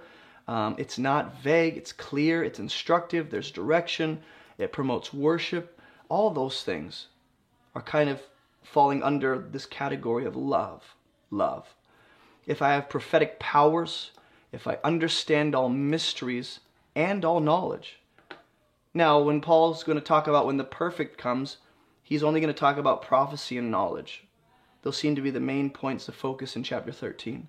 They're not the only gifts, they're just uh, the main things that are worth addressing when it comes to Jesus coming back and when the perfect comes. I've already explained this in episode 2. So, Paul's going to look, even if I have all knowledge, even if I can prophesy and understand all mysteries, which again validates the fact that I believe prophecy is about the mysteries, the secret things, the hidden things that get disclosed. If I have all faith to remove mountains, but I have not love, I am nothing. If I give away all I have and deliver up my body to be burned, and have not love, I gain nothing. Okay? Love is patient and kind. Love does not envy or boast. So, guess what?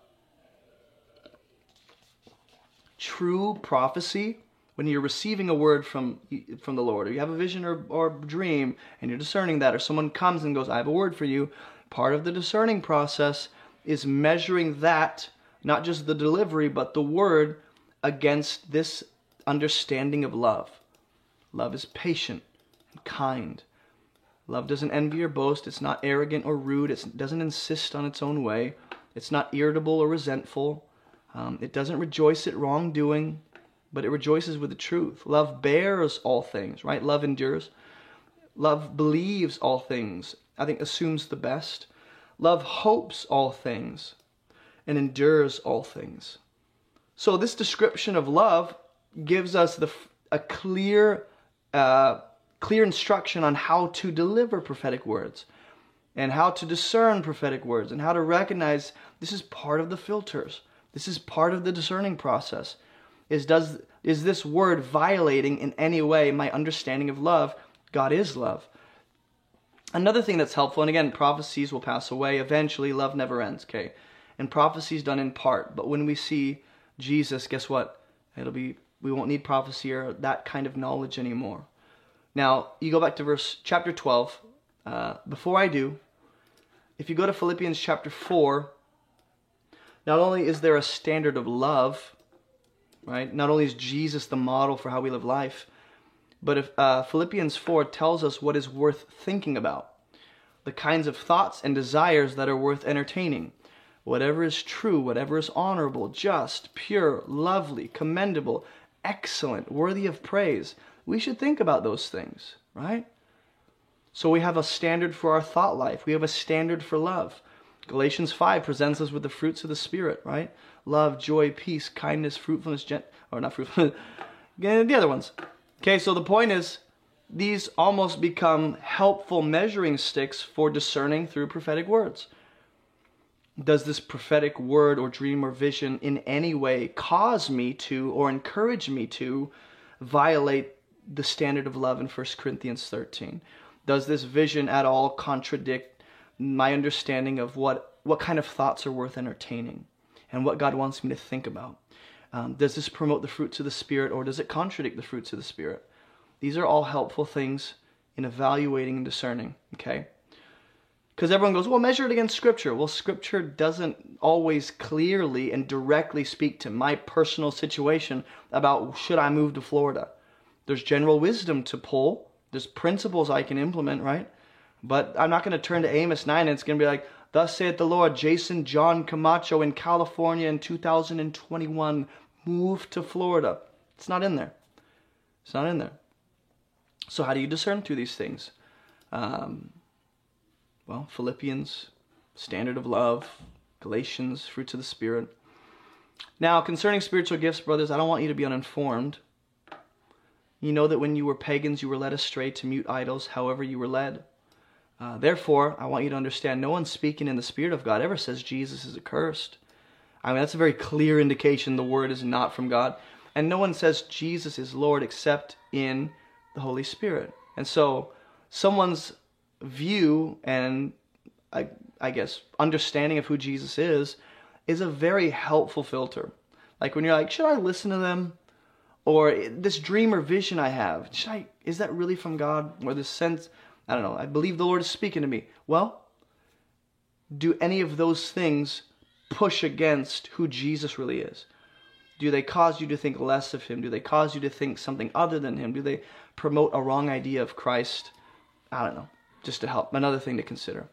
Uh, he says there's varieties of gifts, same spirit, varieties of service, same Lord, uh, varieties of activities, same God who empowers them all, right? To each is given the manifestation of the Spirit. So, whether it's prophecy or words of wisdom or uttering knowledge uh, or teaching, right? I think um, utterance of wisdom can actually be matched up with teaching. So right here we have the kind of trifecta thing. I've always wondered like what's utterance of wisdom? What's word of knowledge and what's prophecy?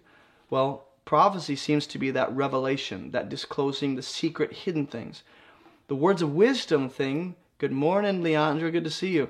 The utterance of wisdom thing seems to be more connected to teaching. Um, the knowledge here which if you go to chapter 14, close your eyes, you'll get dizzy.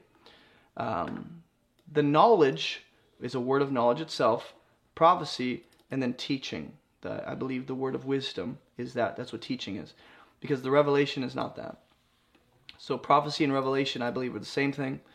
Teaching is the word of wisdom, and then knowledge is its own, the words of wisdom.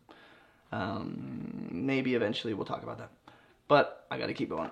To one is given the utterance of wisdom, knowledge, uh, faith, healing, prophecy, miracles, discerning spirits, tongues, interpretation. All these, watch this, all these are empowered by the one and same Spirit, who apportions to each one as he wills. So when it comes to prophecy, the reason you can pray for prophecy and desire for that, and while you're desiring other gifts, right?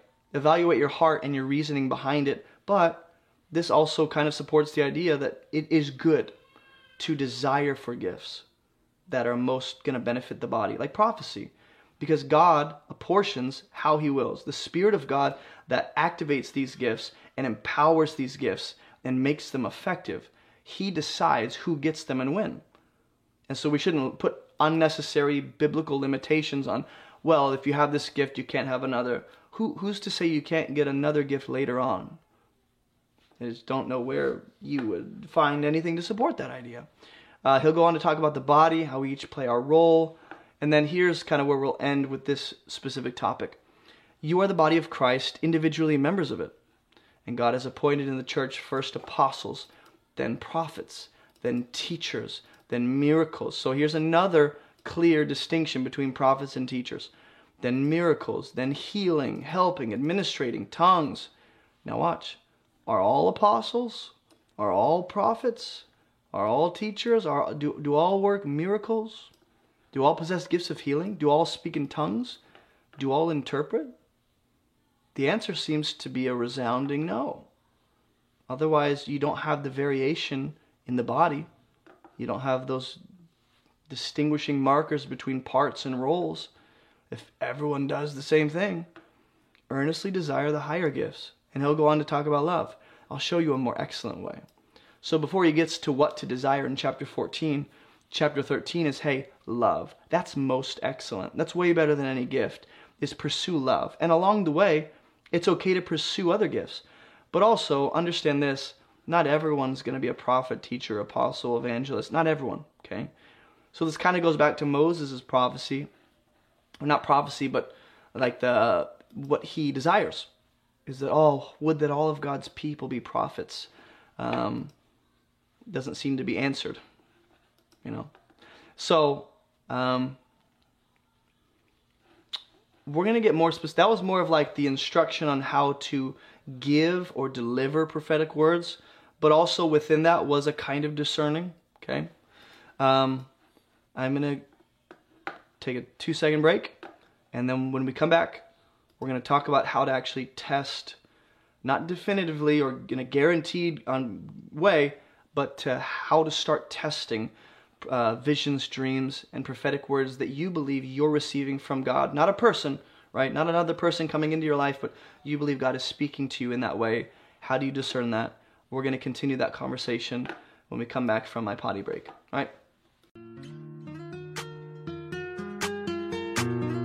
God chose a lover when I was dancing. God chose to die for me. Room 5 8. God chose a lover when I was dancing. God chose to die for me. Room 5 8 chosen leper, chosen leper. God chosen leper, chosen leper. God chosen leper. Boom, five.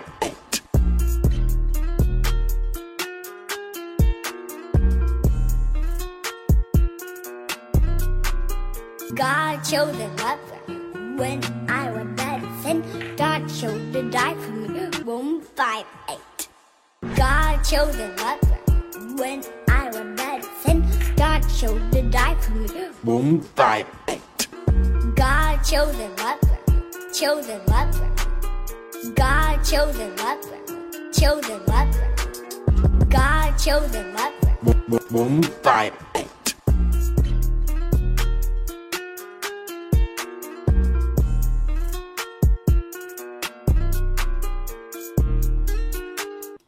All right, no need to drag that out. Um, where was I? Okay. We already talked about receiving a supposed prophetic word from a person who claims to have seen a vision or dream or has a word for you.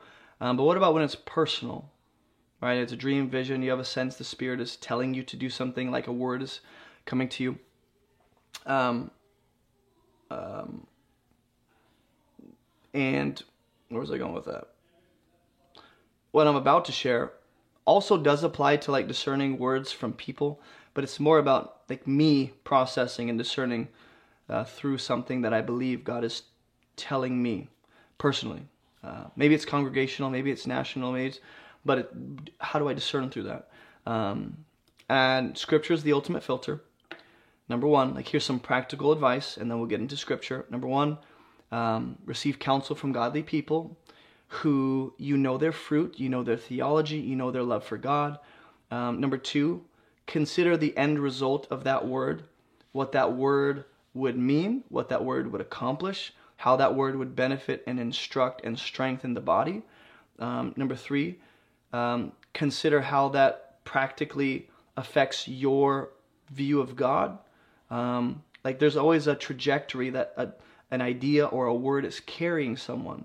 So if this word or vision was for me, or this this this this idea that I believe God is telling me to do something, consider the end result of that, the trajectory of that word. Is that word going to bring me away from God or closer to God?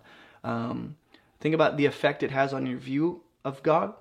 Like, does it promote more of a love and a reverence and a and an appreciation and a wonder for who He is, or does it kind of exalt man and minimize God? If it does, it's probably not from God. Uh, the presence or lack of peace is a, where a lot of people kind of screw up. They discern through everything by, I, I have a peace about this, or I lack peace about that. Um, that's not ultimate. I'll say that. Biblically, your, your sense of peace or that sense of I lack peace, that's not the ultimate determining factor in whether something is of God or not. There's a lot of things that God calls people to do uh, that they don't like seem to have like this ooh I, I this personal peace like this is it's actually a hard difficult even suffering thing to do lead them into persecution. So i don't think the presence or lack of and you can still have a peace about that difficult thing you don't want to do i get that. But i will say the presence or lack of peace is not ultimate but it does play a role. That that is part of the equation okay does the word um, humble you and instill a, a holy fear of God and love in your heart for Him. And then I would do this practically after getting counsel and considering these things and weighing them. I would pray. I would directly ask God. I would fast and seek His clear direction um, while I'm considering these things and getting uh, direction from people. Later, Jess, thanks for coming, helping out, moderate this beautiful community. Which, by the way, if you haven't joined the Discord church, get on it join our online community. We talked about testing prophecy. Uh, 1 John 4, it does say, um, test every spirit, don't believe every spirit. Same idea. Um, and the criteria here specifically is what someone confesses about Christ. Um, that's very helpful in discerning. It's more of a general principle. Um, Jude chapter 1, verse 8. Like, we're actually warned and not only are we warned against these kinds of people, we're actually being warned not to be these kinds of people. False prophets who specifically rely on their dreams, defile the flesh, reject authority. That's not a good description. That's not like a, a, resume you present to someone who you're really trying to get a job with. You don't go, hey, you seem like a fantastic employer. Look at my resume. I defile the flesh, I reject authority, I blaspheme glorious ones, and I rely on my dreams. You want me or not? Relying on their dreams is part of the negative description. So, part of being discerning people, what not to do is don't rely on dreams as the ultimate source of direction. Don't rely on dreams and live off dreams. This is a small percentage. Sometimes a larger percentage of how God speaks for certain individuals, but it's not ultimate. The problem is people make dreams or visions ultimate. And like I said, they have an unhealthy craving, a desire for like more dreams, more visions. Don't rely on that. Okay?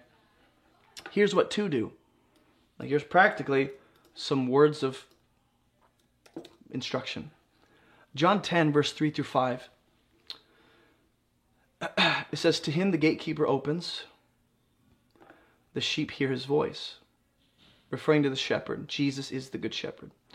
He calls his own sheep by name and he leads them out. Did you catch that? The sheep hear his voice. When he's brought out all his own, he goes before them and the sheep follow him. Why? Why? And this isn't like, well, the shepherd's only leading them like this or in this capacity. Remember, God leads in a bunch of different ways through His Word, through, like we've talked about, dreams, visions, prophetic words through people, um, instruction and counsel from godly people in our life. Um, he leads, through, I don't know, talked to Balaam with a donkey, talked, brought Elijah birds. There's just a, a multiplicity of ways God can lead and direct and even speak. So, um, the sheep following and knowing the voice is key. That's why. Your ability to recognize God's voice seems to be directly related to how well you know God. if you know God personally and grow in intimacy with Him, and you grow familiar with His character and His heart and His desires and His plan and His will and His word, when you grow in your intimacy and relationship with God, your ability to discern and recognize His voice grows as well. The sheep know the voice of the shepherd that they're following. The same is true for any person on the planet. The sheep know the voice that they're most familiar with because they follow that voice. So it's not just sitting at the feet of Jesus, praying, reading the Bible, fasting, just uh, praising and worshiping Him. It's also when you're not, when you're actually like doing life and going to your job and doing the dishes and, and going on a walk and working out, you're actually following His ways while you do those things. And the more you do that, the more you'll be accustomed to His voice when He speaks in other different capacities because uh, I don't have my Bible around me. I left my Bible in my room. But when you grow in the clear, um, obvious revelation of God in His Word, like that's established, that's divinely authoritative, right? So when you grow in a knowledge of God through His Word, you will begin to discern and recognize His voice in other ways that He's speaking. Um, a stranger they won't follow, but they flee. They don't know the voice of strangers. That word know doesn't just seem to be like, oh, they are they are educated on the voice, or they are aware of the voice, or they know about the voice. This is like a, a relationship intimacy. The sheep have followed the shepherd long enough to know when he's speaking and when he's not. And if it's a stranger, they don't know that voice and they ignore it. They don't follow it. The problem is, not a lot of believers can say this. And that, that's sad. That's sad. We need to change that. He says, I'm the good shepherd. I know my own, and my own know me. Do you see the consistent theme in this passage? It's not just knowing his voice, it's knowing him. Okay? Just as the Father knows me, and I know the Father, and I laid down my life for the sheep. He's going to talk about other sheep he brings, and they'll listen to his voice. So, guess what? You will listen to the voice of the Good Shepherd if you're really following him. And also, it'll be easier to follow him if you know him and recognize his voice easier. Okay, so that, that's my, I guess, quick encouragement is yes.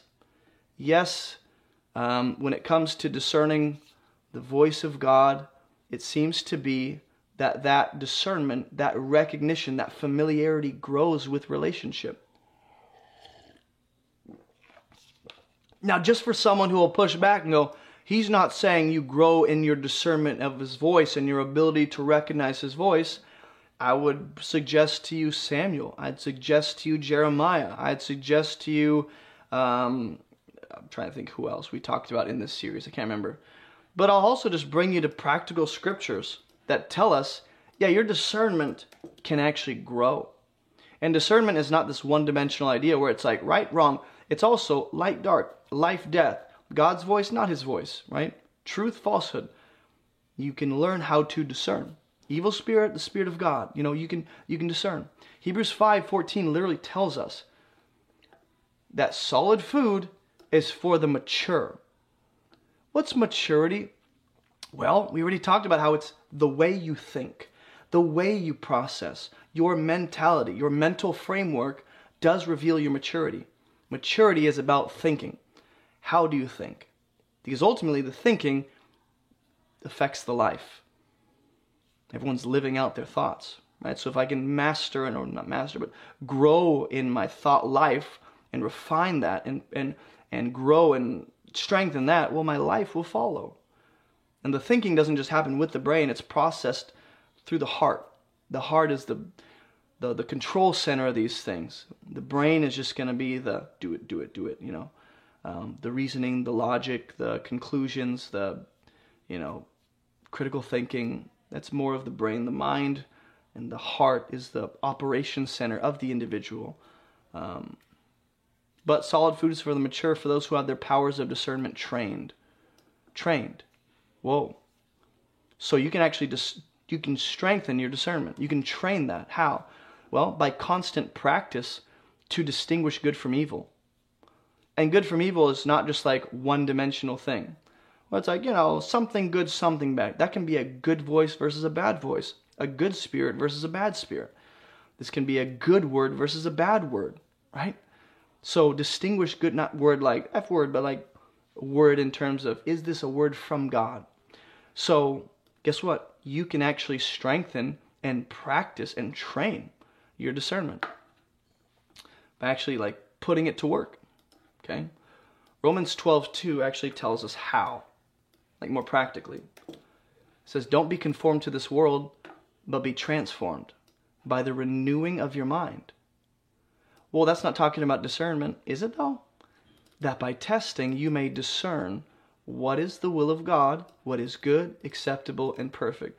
Well, that's not talking about his voice.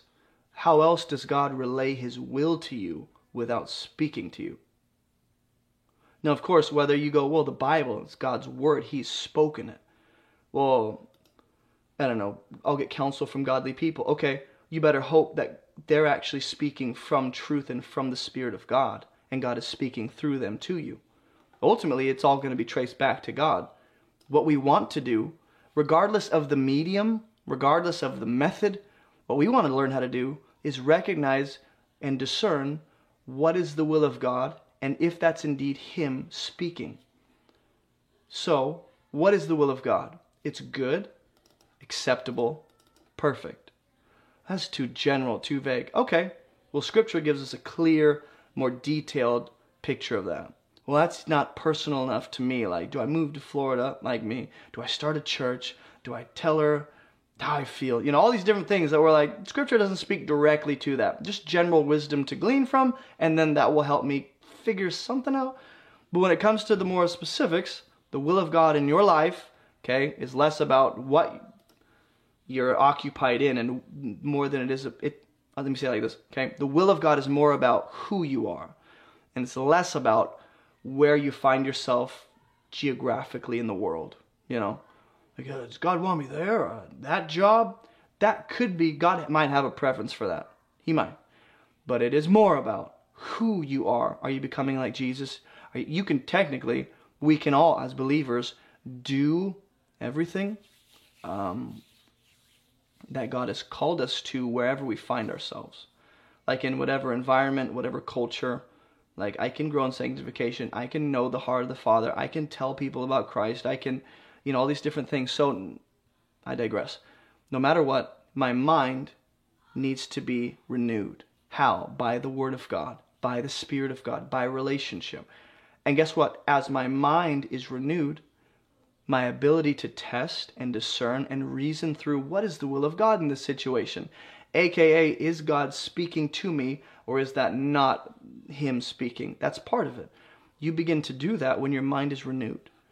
So you can grow in your ability to discern and recognize not just the will of God, but the voice of God. Okay? Ephesians 4, chapter 17, verse 18 to verse 18. It says, The Gentiles walk in the futility of their minds. Don't be like them. They're darkened in their understanding. Okay? They're darkened in their understanding. Contrasted with the Gentile unbelievers is chapter 5, verse 7. Therefore, don't become partners with them, the Gentiles, whose minds are unfruitful, futile, useless, vain their understanding is darkened. At one time you were darkness, now you're light. So walk as children of light. For the fruit of light is found in all that is good, right, and true. And guess what? Try to discern what is pleasing to the Lord. That sounds like Romans 12. Let your mind be renewed, right? So that you can test what is the will of God. Now, in this specific occurrence, it's try to discern. Try. That seems like there's actually an effort on my end. Like there's conscious effort. I'm willing to try. I'm attempting to figure it out. Try to discern what is pleasing to the Lord. That involves your mind. That involves your reasoning and thinking. And it, you'll be more likely to arrive at a clearer picture and, and answer when your mind has been renewed, when you've grown familiar with the voice of God, when the Word of God has sanctified you and transformed the way you think and revealed to you His character so that you can recognize if and when He's speaking and have more of a success in doing that. Whether you have a dream or a vision, or there's a sense that God is telling me to go to that person at the bank and tell them this, you know, that actually happens. That literally happens. And we're going to get into like, does God ever lead through our senses or suspicions? Okay. Ephesians 5, um, verse 17, you go on. Don't be foolish. Understand what the will of the Lord is. Understanding is done with the mind, mm, not the brain, but the mind and the brain kind of together, right? I think, I reason, but my ultimately my heart or my mind, the, the, the faculty of my being, has to be transformed by Christ. So that when I'm reasoning with my brain and thinking and deciding and concluding, right, I'm actually doing those things accurately through the truth. And I can have more of a success in understanding what the will of God is, in recognizing His voice. So those are just some practical. At the end of the day, it's like, well, how do I discern? Know God well enough to discern His voice. That's it. And you're like, it's not that simple. It is. In fact, in Acts chapter 16, verse 10, Paul gets a vision of a man in Macedonia because he's, he's, he's been stopped a few times, right? He's kind of frustrated. You, you can imagine, at least, he's kind of frustrated. Um, he's been stopped from going into Asia by the Spirit. Uh, he's been stopped, he, was, he was prevented by the Spirit uh, from going into Bithynia. He said, Man, all of a sudden, he gets a vision in the night. A man of Macedonia saying, Hey, come here. Bye, buddy. And when Paul saw the vision, they went to Macedonia. Why? He concluded that God called them to preach the gospel to those in Macedonia. The question becomes Did God tell him to preach the gospel in Macedonia? Or was it just kind of, could potentially Paul have said, you know what? This was just a random occurrence of just me thinking about a person in Macedonia. It doesn't mean we're supposed to go. That's what some of us do. Like you actually miss out on God speaking to you because you chalk it up to, well, that was just something I watched on TV, or that's just because I ate bad food, or that's just because I'm tired and not thinking correctly and I'm seeing stuff. You know, you you you just you're closed off to prophecy. You're closed off to experiencing God in this capacity, and He's speaking. You're just not listening. You know, Paul could have been like, you know what? I don't, I don't think it's God. Because it didn't say, hey, go preach. Now, this is pretty clear. Come to Macedonia and help us. The question becomes, how does Paul know that vision is actually God leading? Well, he has to conclude that God's calling them to preach there. So there's a vision, there's a sense or uh, a suspicion that, hmm, there's a man telling me to come to Macedonia. That's not God saying it. That's not an angel. That's just a man. Come to Macedonia. That's kind of random. We have all kinds of different visions like that all the time. So not every vision is of God, but in this scenario, okay, how how did Paul know? He had to conclude. He had to reason through these things and think critically and really assess. There was an and in other words, there was his mind and his brain were involved in the decision to act on this dream or this vision. Will that not happen at all to any of us? Come on. Come on, man. Don't mess with me. Okay.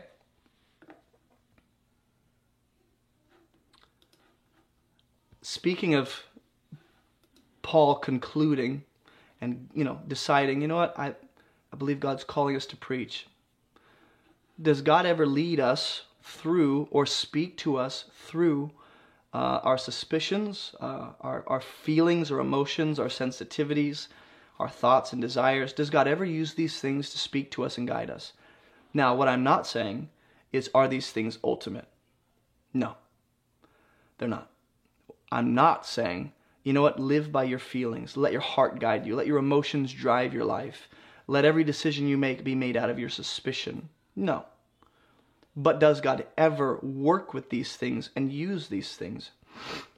If the desires of my heart can start to conform to the Word of God, if my own thoughts and my way of thinking can conform to the, the Word of God, uh, why could my why couldn't my, my the feelings and emotions I feel, as well as the suspicions and sensitivities I have. Why couldn't those also be more conformed to the Word of God as I grow in sanctification? Well, 1 Samuel 13, I'll just kind of spell it out for you. You have a man named Jonathan, the son of Saul, who's a coward, waiting back, not making any move. They're in the middle of a war. Um, kind of boring. And um, is it 1 Samuel 13?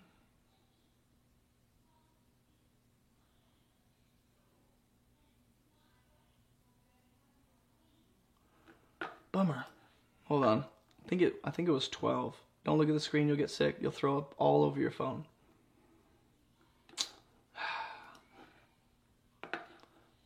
You guys know the story. There's a picture of a circus that I printed for my daughter. Uh, let's say Jonathan uh, attacks Garrison Bible verse. Ah, it is 13. Why didn't I see it?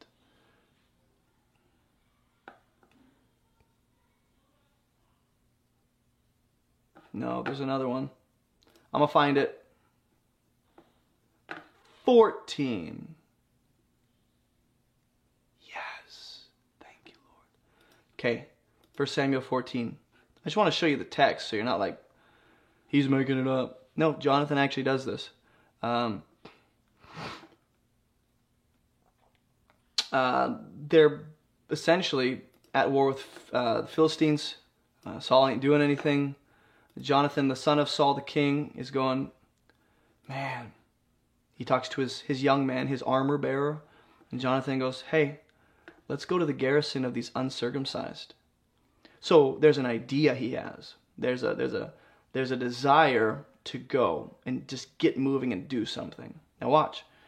It may be the Lord will work for us. Maybe. Jonathan, do you have faith, brother? Like God's either going to work it out or he won't. God's either telling you to do this and it's absolutely clear or he's not. Maybe it's not that clear cut and dry. Maybe it's not that black and white. So Jonathan has this I don't know if you'd call it a feeling or a suspicion, but at least a desire. And he, he has this, well, I will say this, he does, ha- he does know God can, but he has a feeling that God will. Does that make sense? Like it may be the Lord will work for us. There's that suspicion that's rooted in Scripture, of course. But the Word of God, what Jonathan knows about God in the Torah, informs his suspicions about a decision he's thinking about making.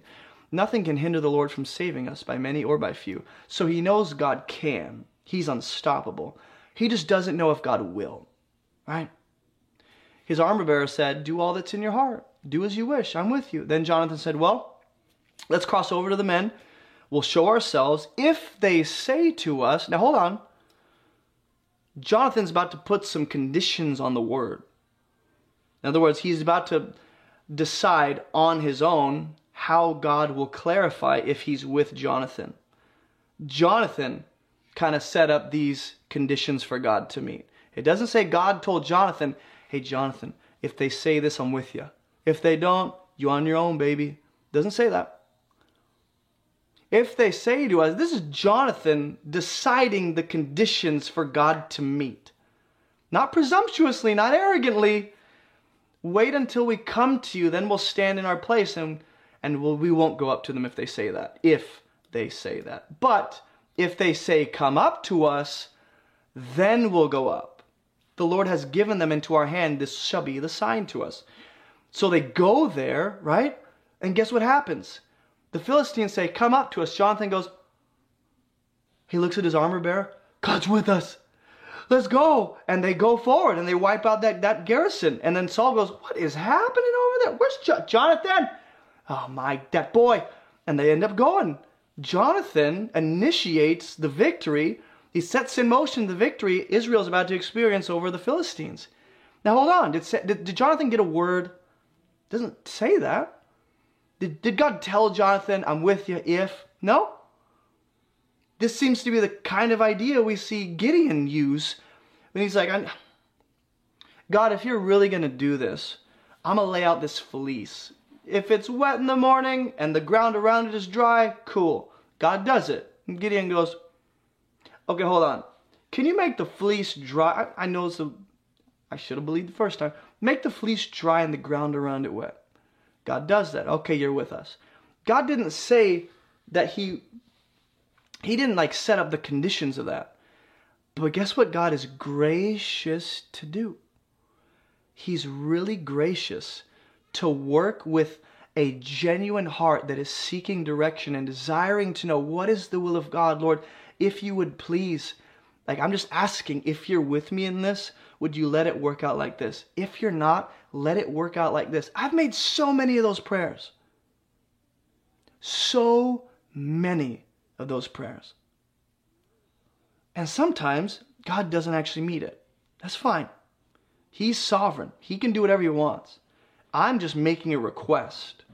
I'm not saying you better do this or not, and if you don't, then I, you know, I'm just laying out some conditions that I can clearly recognize what you want from me. God is willing to answer that, and He has a lot of times in my life. Well, if this happens, then I'll I'll give this, and if this doesn't happen, then I'll kind of that that's how we moved to Florida.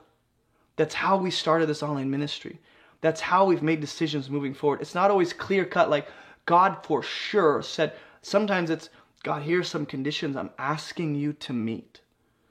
Like Gideon, would you meet these conditions that you didn't say I you had to and you, you didn't need to, but I'm just asking, would you? Would you? And sometimes God is gracious to come through and go, yeah, because he knows that's the way to direct you. If he doesn't, there's a better way to clarify that he's going to use. There's another way he'll direct you. But notice, this originates in the heart of Jonathan. There's this view in Christianity that says everything that originates from the unregenerate human heart is just absolutely wicked.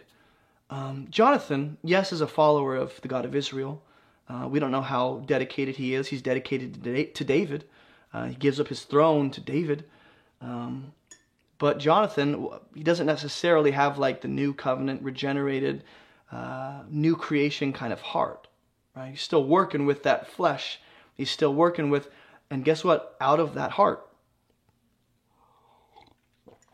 comes a desire, a suspicion that if we go there, God could come through. Here's how we'll figure out if He's really with us. And God goes, He honors that. Okay? in 2 Kings chapter 12. So did God work through that? Did God honor that? Did God bless them with victory through Jonathan's initial suspicion or feeling that God would do something if they moved? Yeah. Yeah, he did. And God seems to be behind that. Because anything that God does, even through people, the idea didn't just originate in Jonathan's heart. You know, I would say, like, if it did, ultimately it was God leading and sovereignly overseeing that and even allowing that to come to pass. I'm not a Calvinist, so don't say I'm, I am. 2 Kings 12, 4 and 5, Jehoash says to the priests, this is Joash, he's repairing the temple, all the money of the holy things that is brought into the house of the Lord, the money for which each man is assessed, the money from the assessment of persons, and the money that a man's heart prompts him to bring into the house of the Lord. Take that, uh, each from the donor, and repair the house. A very similar thing happens in Exodus 35. This is on a smaller scale. They're repairing the temple um, of Solomon. And it says that people's hearts would prompt them to bring money. There's this desire, feeling that they should bring money to the temple. Now, of course, that's clear in Scripture that the people of God should support the work of the temple, right? But in Exodus 35, particularly, the tabernacle is getting erected. They're assembling all the people, getting all the materials, getting all the people who can serve. Here's what it says, okay? And they came. These are not people who were forced or commanded to bring anything. God tells Moses, the people who will come and bring stuff, those are the people that you'll take stuff from. The people who are willingly desiring to do this of their own initiative. Okay? And they came, everyone whose heart stirred him, everyone whose spirit moved him. So there's something still good in the spirit of a person, or you might, you know, synonymously use the term heart of a person. Not good enough to like give us merit and righteousness in the sight of God, because we're still sinners without Christ. That's why Jesus gives us a new spirit, a new heart, a new nature, because these things, while uh, while they are corrupt, while they are imperfect, they're not entirely, absolutely depraved and incapable of nothing good. That's why I don't hold to the Calvinistic teaching of, at least their understanding of uh, the depravity of man. Um, everyone whose heart stirred him. I want you to notice that. This is pre New Covenant. Everyone whose spirit moved him. This is pre New Covenant, before the new heart transplant. They brought the Lord's contribution to be used for the tent of meeting for all its service. So they came, men and women, all who were of a willing heart. Okay? Now, did this idea originate in their minds? No. Um, it seems as though that um, Moses makes the announcement let every skillful craftsman come, make all that the Lord commands. Uh, people come, and all the congregation, uh, where is it? Uh, Moses said to the congregation, This is the thing God has commanded. Take from among you a contribution to the Lord, whoever is of a generous heart. Whoever wants to, right? Thank you, Stephen, for that donation. But whoever is generous, not just in workers and skills, but in materials and resources. And so not everyone responded to the call, but the people that did, their heart stirred them, their spirit moved them. That's they brought what they could. They brought a contribution. Um, Acts chapter 15, verse 19 is another kind of example. Uh, you know, the apostles are gathering, trying to figure out, well, how much of the Torah and our ceremonial and dietary and and the laws we have, how much of that for the Gentiles? I've already done an episode on this. Go watch my series on the law. I did my best, and I stand by everything I said. I'm not convinced otherwise. So they're assessing the disciples' apostolic authority, trying to figure out what do we do with the Gentiles and the law? Okay. Peter goes, Hey, my judgment is that we should not trouble those of the Gentiles who turn to God. Uh, this is either Peter or James, I don't remember. But let's write to them, you know, what to do. And then in verse 22, uh, this there's, there's an agreement now. So not only is it, hey, Peter has this, uh, it seems good to him. Well, now it seems good to the apostles. So it started with Peter, and now it's spread to the apostles, and they're in agreement. But it started with this seeming in the heart of Peter, or James, whoever was speaking there. Then verse 28, it says, it has seemed good.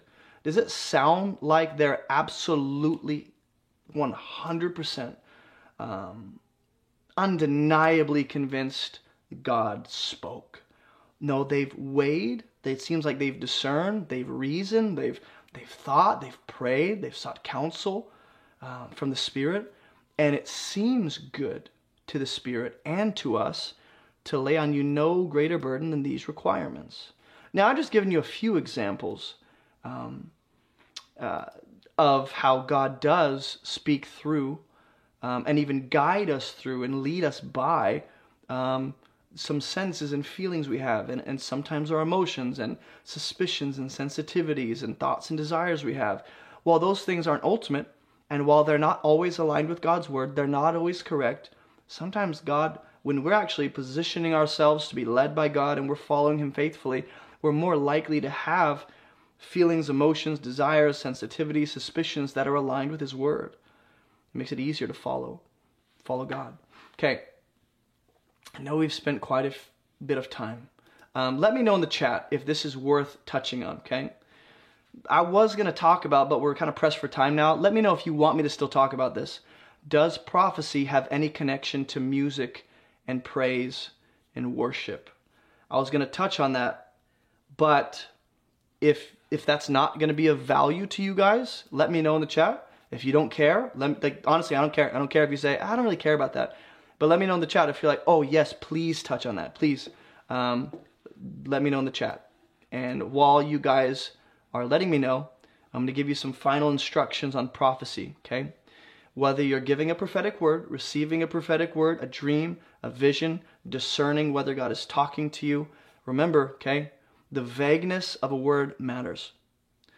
Vague words that are general enough to mean anything and apply to anyone, those words amount to nothing. Let me give you a good example because some of y'all are going to hate this.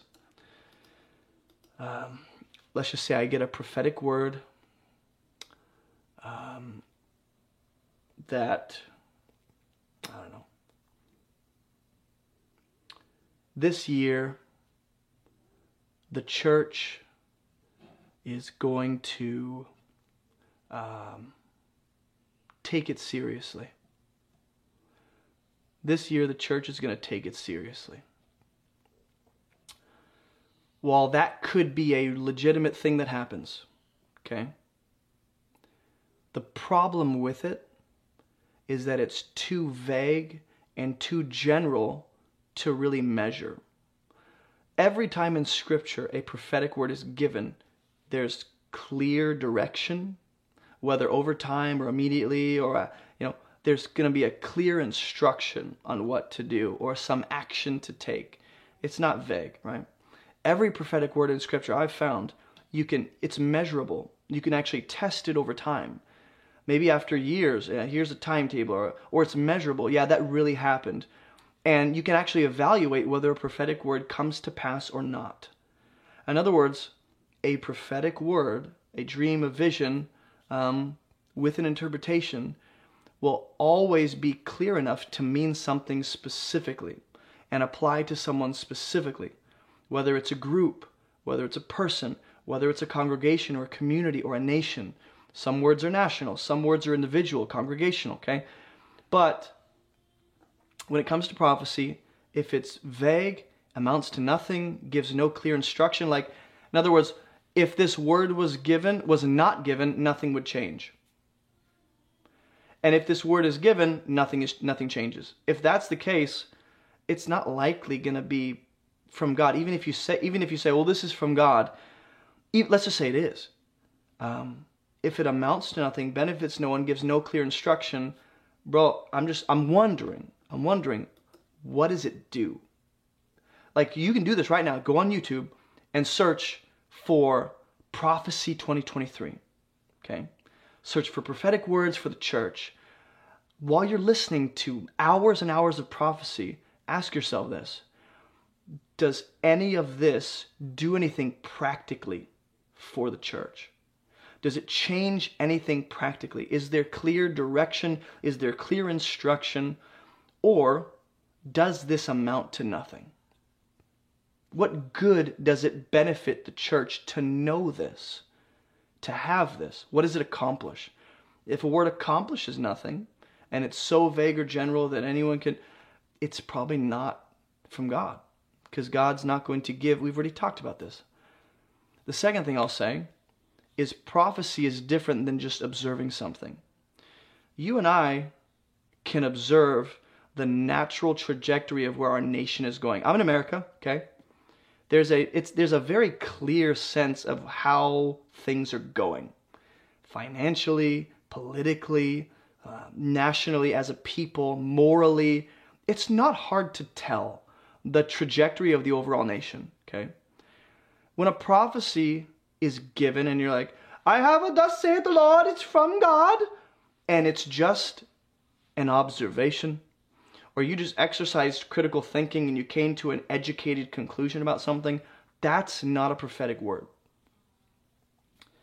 That's not unveiling mysteries. That's not revealing secret things. That's not addressing the, the personal or congregational or national secrets of a. That's easy to tell. If you watch the news long enough, you can figure it out. So prophecy reveals mysteries and speaks to the hidden secrets, whether of a person, a congregation, a nation, uh, a, a group, okay? What's natural or obvious or can be detected by the unbelieving mind, that's just an observation. It's not a prophecy. If you go and watch prophecies for 2023, you're going to hear a lot of observation with God's name attached to it. Well, that's not a prophetic word. That's just you thinking and using your mind and reasoning through things. Right?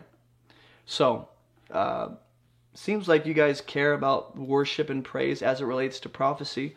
So let me say this. A lot of the prophets and a lot of the seers, remember, seers are the prophets that specifically specialize in seeing visions. Okay? A lot of the prophets and seers in the Old Testament actually influenced the worship, the songs, and the praise and the methodology of God's worship, or uh, the, the way people worship God, the nation of Israel. A lot of prophecy is actually poetic in the Old Testament. In other words, it's uh, showing the close connection between music and prophecy.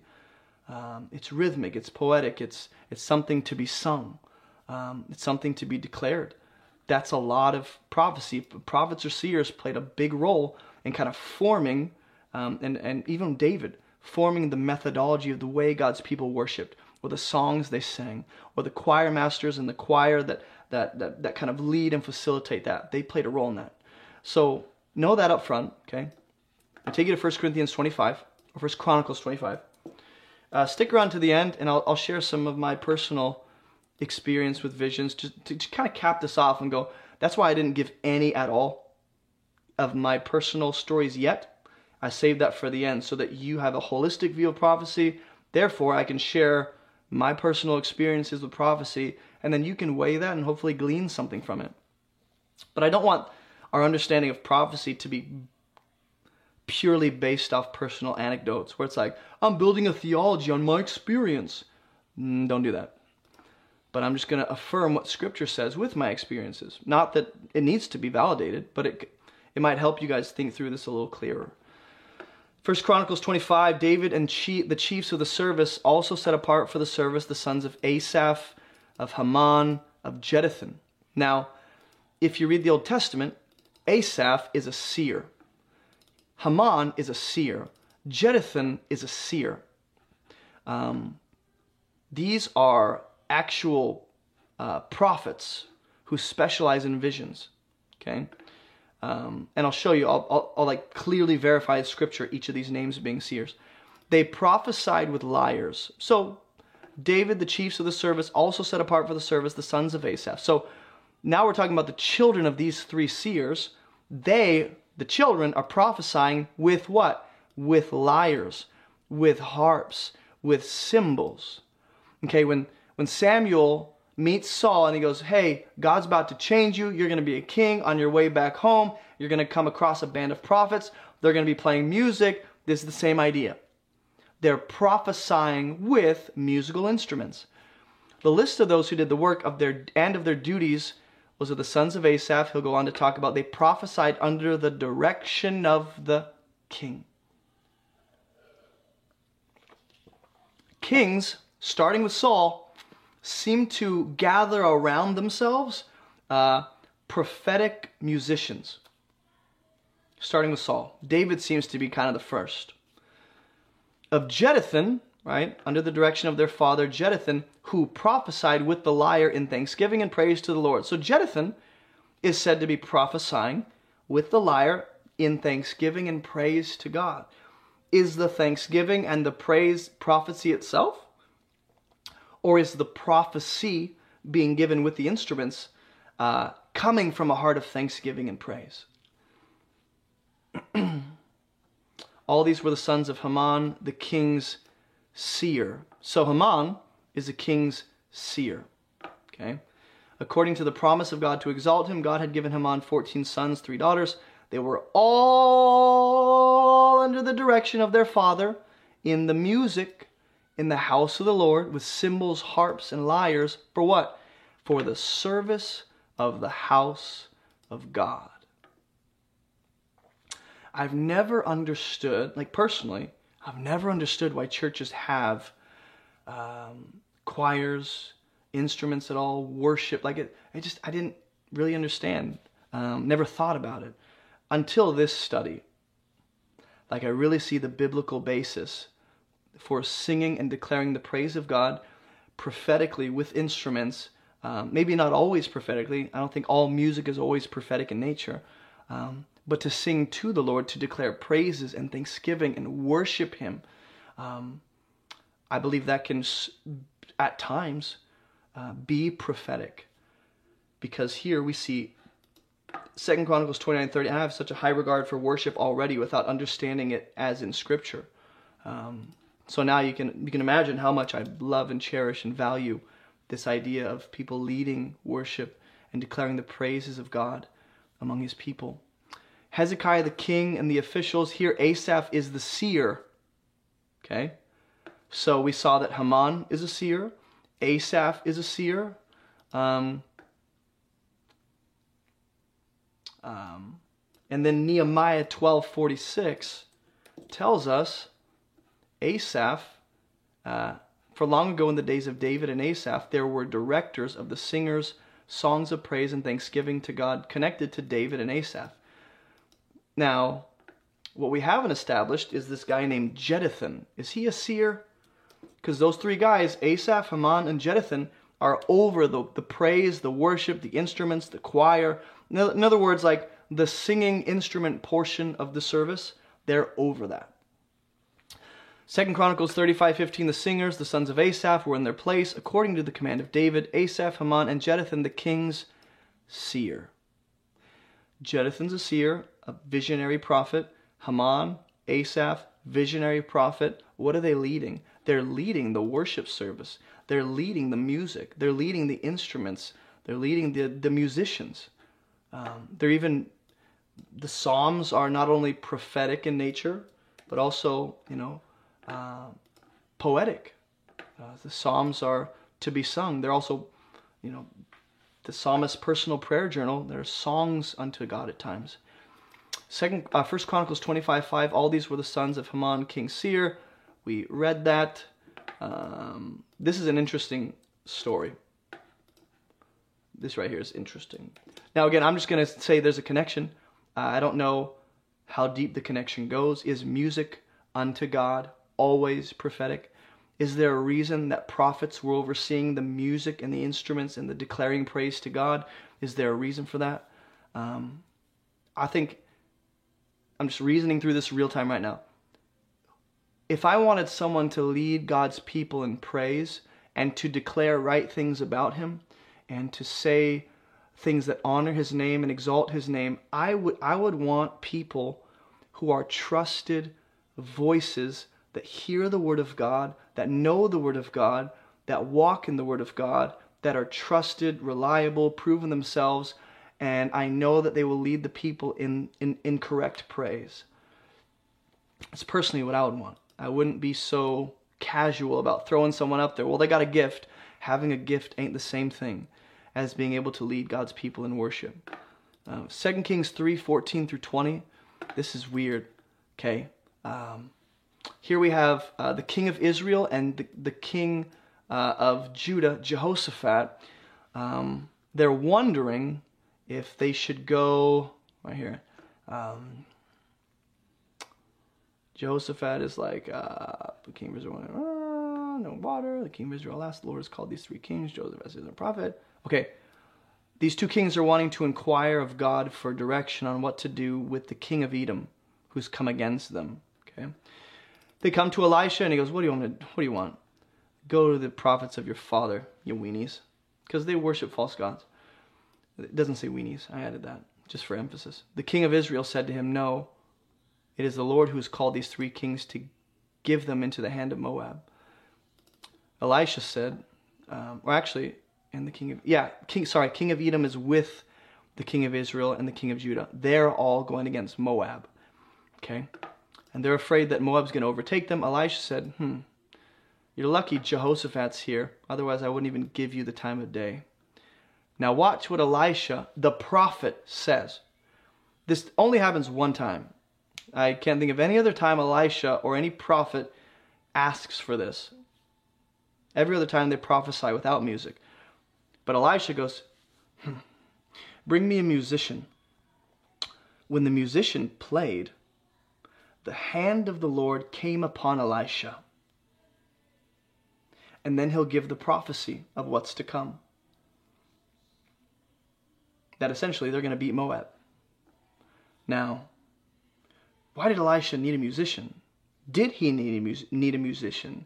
Did God tell him, call a musician? Or did Elisha just sense a musician would be helpful? What's going on here? I don't know. I really don't know. It's a one time occurrence, but when you connect it to the other ideas that the Psalms are prophetic, that the um, uh, which are songs of praise, which are songs of you know remorse or godly complaint or a prayer journal, or whether you look at the Old Testament prophets that are mainly poetic in nature and can actually be sung and were sung. Um, and when you start to pair like the three main people over the musical portion of, of serving and praising God, those three men were prophets, seers. You, you really start to wonder, hmm, how much connection does prophecy have with music? And I don't know if I can give an answer. I just know there's a connection there. Okay? A connection that God has established. 2 Samuel 23, 1 through 2. These are the last words of David, um, the psalmist of Israel. I love that he's called the sweet psalmist of Israel. Sounds like an introduction to a radio show. Welcome to, uh, to Sweet Psalms of David. This is your host, the sweet psalmist of Israel. The Spirit of the Lord speaks by me, David says, his last words. His word is on my tongue. So, David admits, as the psalmist of Israel, whom a lot of the Psalms are attributed to, um, the Spirit of God was speaking by him. David is referred to as a prophet. He also danced. Mm-hmm. He danced, he sung, he played music, and those songs recorded in the Psalms that are sung are prophetic. They're led by the Spirit. He's called a prophet. The Spirit speaks through him. There's one last verse worth considering. 1 Samuel 16 23. Now, there's no way to deny the connection between prophecy and music. I just have yet to figure out what that is, particularly. 1 Samuel 16 23. Saul gets a harmful spirit. And David is sent, actually, he's recommended by one of Saul's servants. And Saul is like, ah, this evil spirit.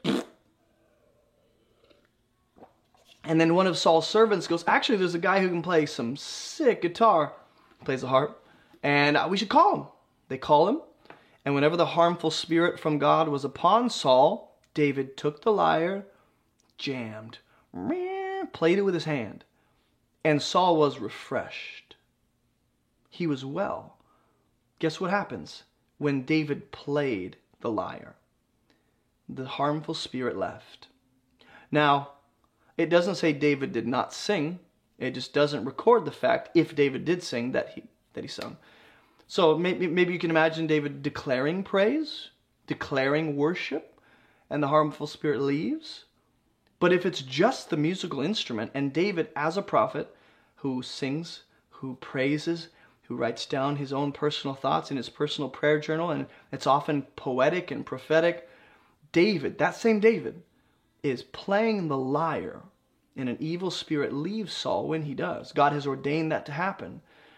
What else can God accomplish, and what does he do through prophetic music? Music that is godly, led by the truth and the spirit. Um, John says the Hebrew word used for playing actually includes singing with it. So yeah, even even if he's singing, there you go. That that lends credence to the fact that singing praise um, to God has a prophetic element to it. And what that means, I don't know. But is there a connection between prophecy and music? Yes.